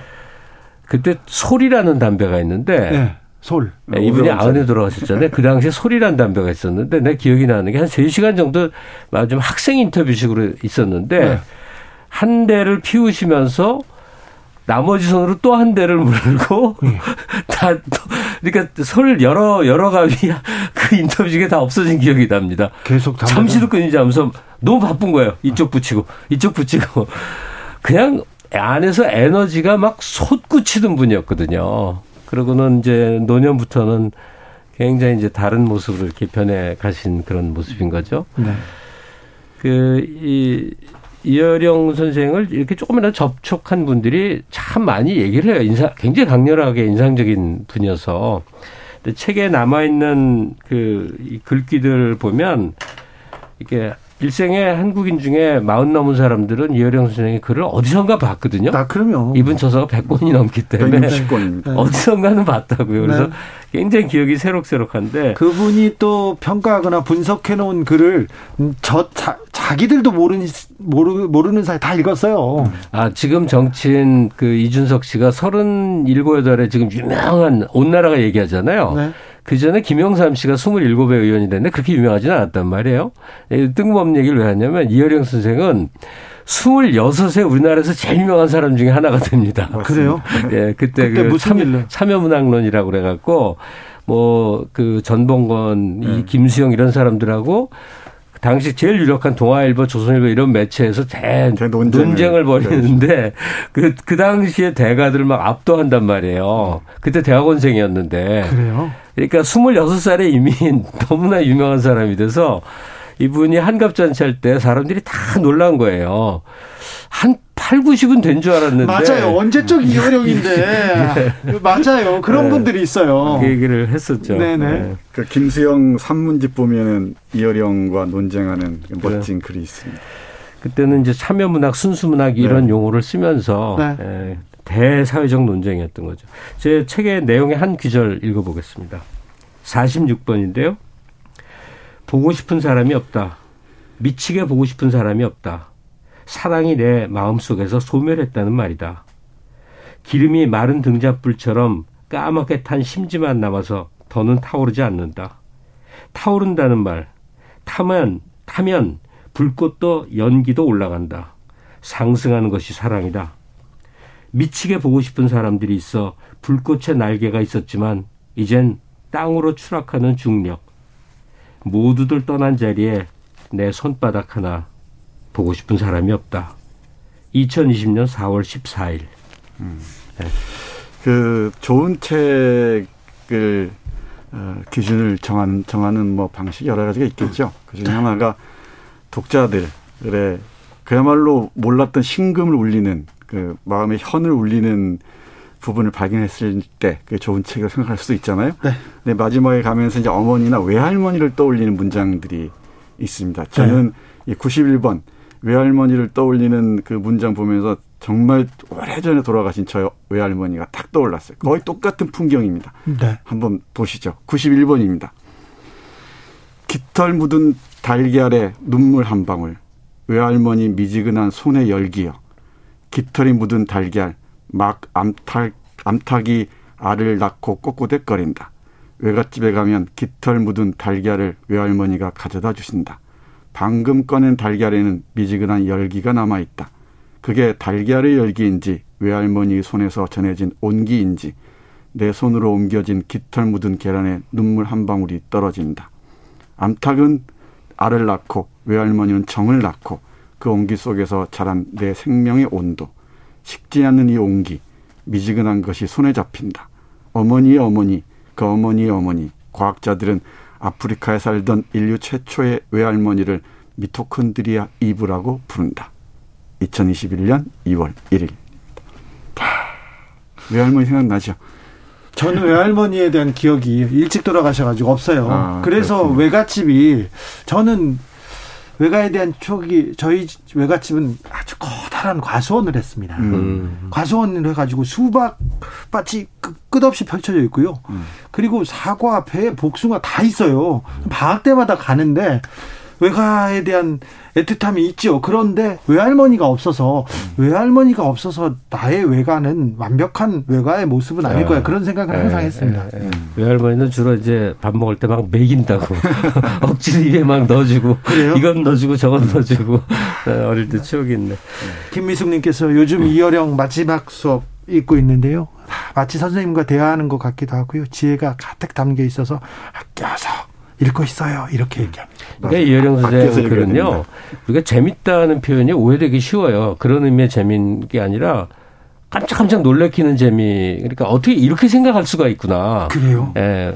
그 작은 사물 하나를 보고도 이제 그걸 에, 발견하는 예. 그런 힘이 있군요. 그- 근데 시인의 그게- 눈에 눈. 근데 그게 너무 끝없이 계속 나오니까 나중에는 이렇게 막 지- 지칩니다. 그래요? 뭐 내가 너무 작아져 갖고 네. 이런 색 있다 보면 마지막 눈물 한 방울까지 그렇습니까? 근데 이 책에 대해서는 제가 좀 드리고 싶은 얘기가 책 안에 이혜령 선생이 직접 기술 표현해 놓은 건데 나이가 늙어 들어서 늙어서 죽음은 이제 서글픔으로 다가올 텐데 젊은 날에 대한 젊, 젊은 날의 죽음에 대한 인식은 행운이라고 그래요. 아, 네. 그러니까 삶의 폭이 넓어지는 거겠죠. 그렇죠. 죽음을 생각해야 삶이 음, 그렇죠. 깊어지죠. 네. 그래서 이효령이란 존재가 친숙한 한국의 좀 연세 있는 독자들 못지않게 젊은 친구들, 지금 학생 10대나 20대들이 아, 어떤 유명한 할아버지가 돌아가시기 전에 침대에서 한 글자 한 글자 썼대는데 하면서 좀 본다면 네. 이게 어려운 글이 아니거든요. 이 책이 그렇죠. 어렵지 않아요. 굉장히 굉장히 인생의 그 나이 때에 많은 생각을 하게 하지 않을까 하는 생각을 합니다. 네, 그렇습니다. 아껴서 이, 이 책 마지막에 도달하는 게 너무 아쉬워요. 네, 이 책에 대한 얘기들이 워낙 많은데 끝까지 머뭇거리는 건 역시 책 때문인 것 같습니다. 이 짧게 볼까요? 예. 93번 중의 부분인데요. 하나님 제가 죽음 앞에서 머뭇거리고 있는 까닭은 저에게는 아직 읽지 않은 책들이 남아있기 때문입니다. 정직하게 말하자면 옛날 읽은 책이라고 해도 꼭 한번 다시 읽어야 할 책들이 날 기다리고 있기 때문입니다. 정선태 선생님 이게 여기에도 걸리는구나 또. 네, 자꾸 걸려요. 네, 자꾸 그 또 읽어야 되는데. 장폴 사르트라는 사람이 문학이란 무엇인가라는 책에서 이 자신의 서재를 거대한 공동묘지라고 표현하고 책 한 권한 권을 관이라고 얘기했거든요. 그러니까 죽은 사람들의 네. 혼이 담긴 관이라고 얘기했는데 그리고 어, 이 문학 비평가는 그 관을 지키는 묘직이다라는 표현을 했는데 이 묘직이 신세에서 크게 벗어나지 못한 사람들에게는 그리고 또 이 책의 맛을 들으시는 많은 분들은 이어령 선생의 이 말이 아, 콱 다가오지 않을까 싶어요. 그러니까 이 선생 이어령이라는 존재가 살아온 이제 한국사에 이제 그 한 굴맥이 있잖아요.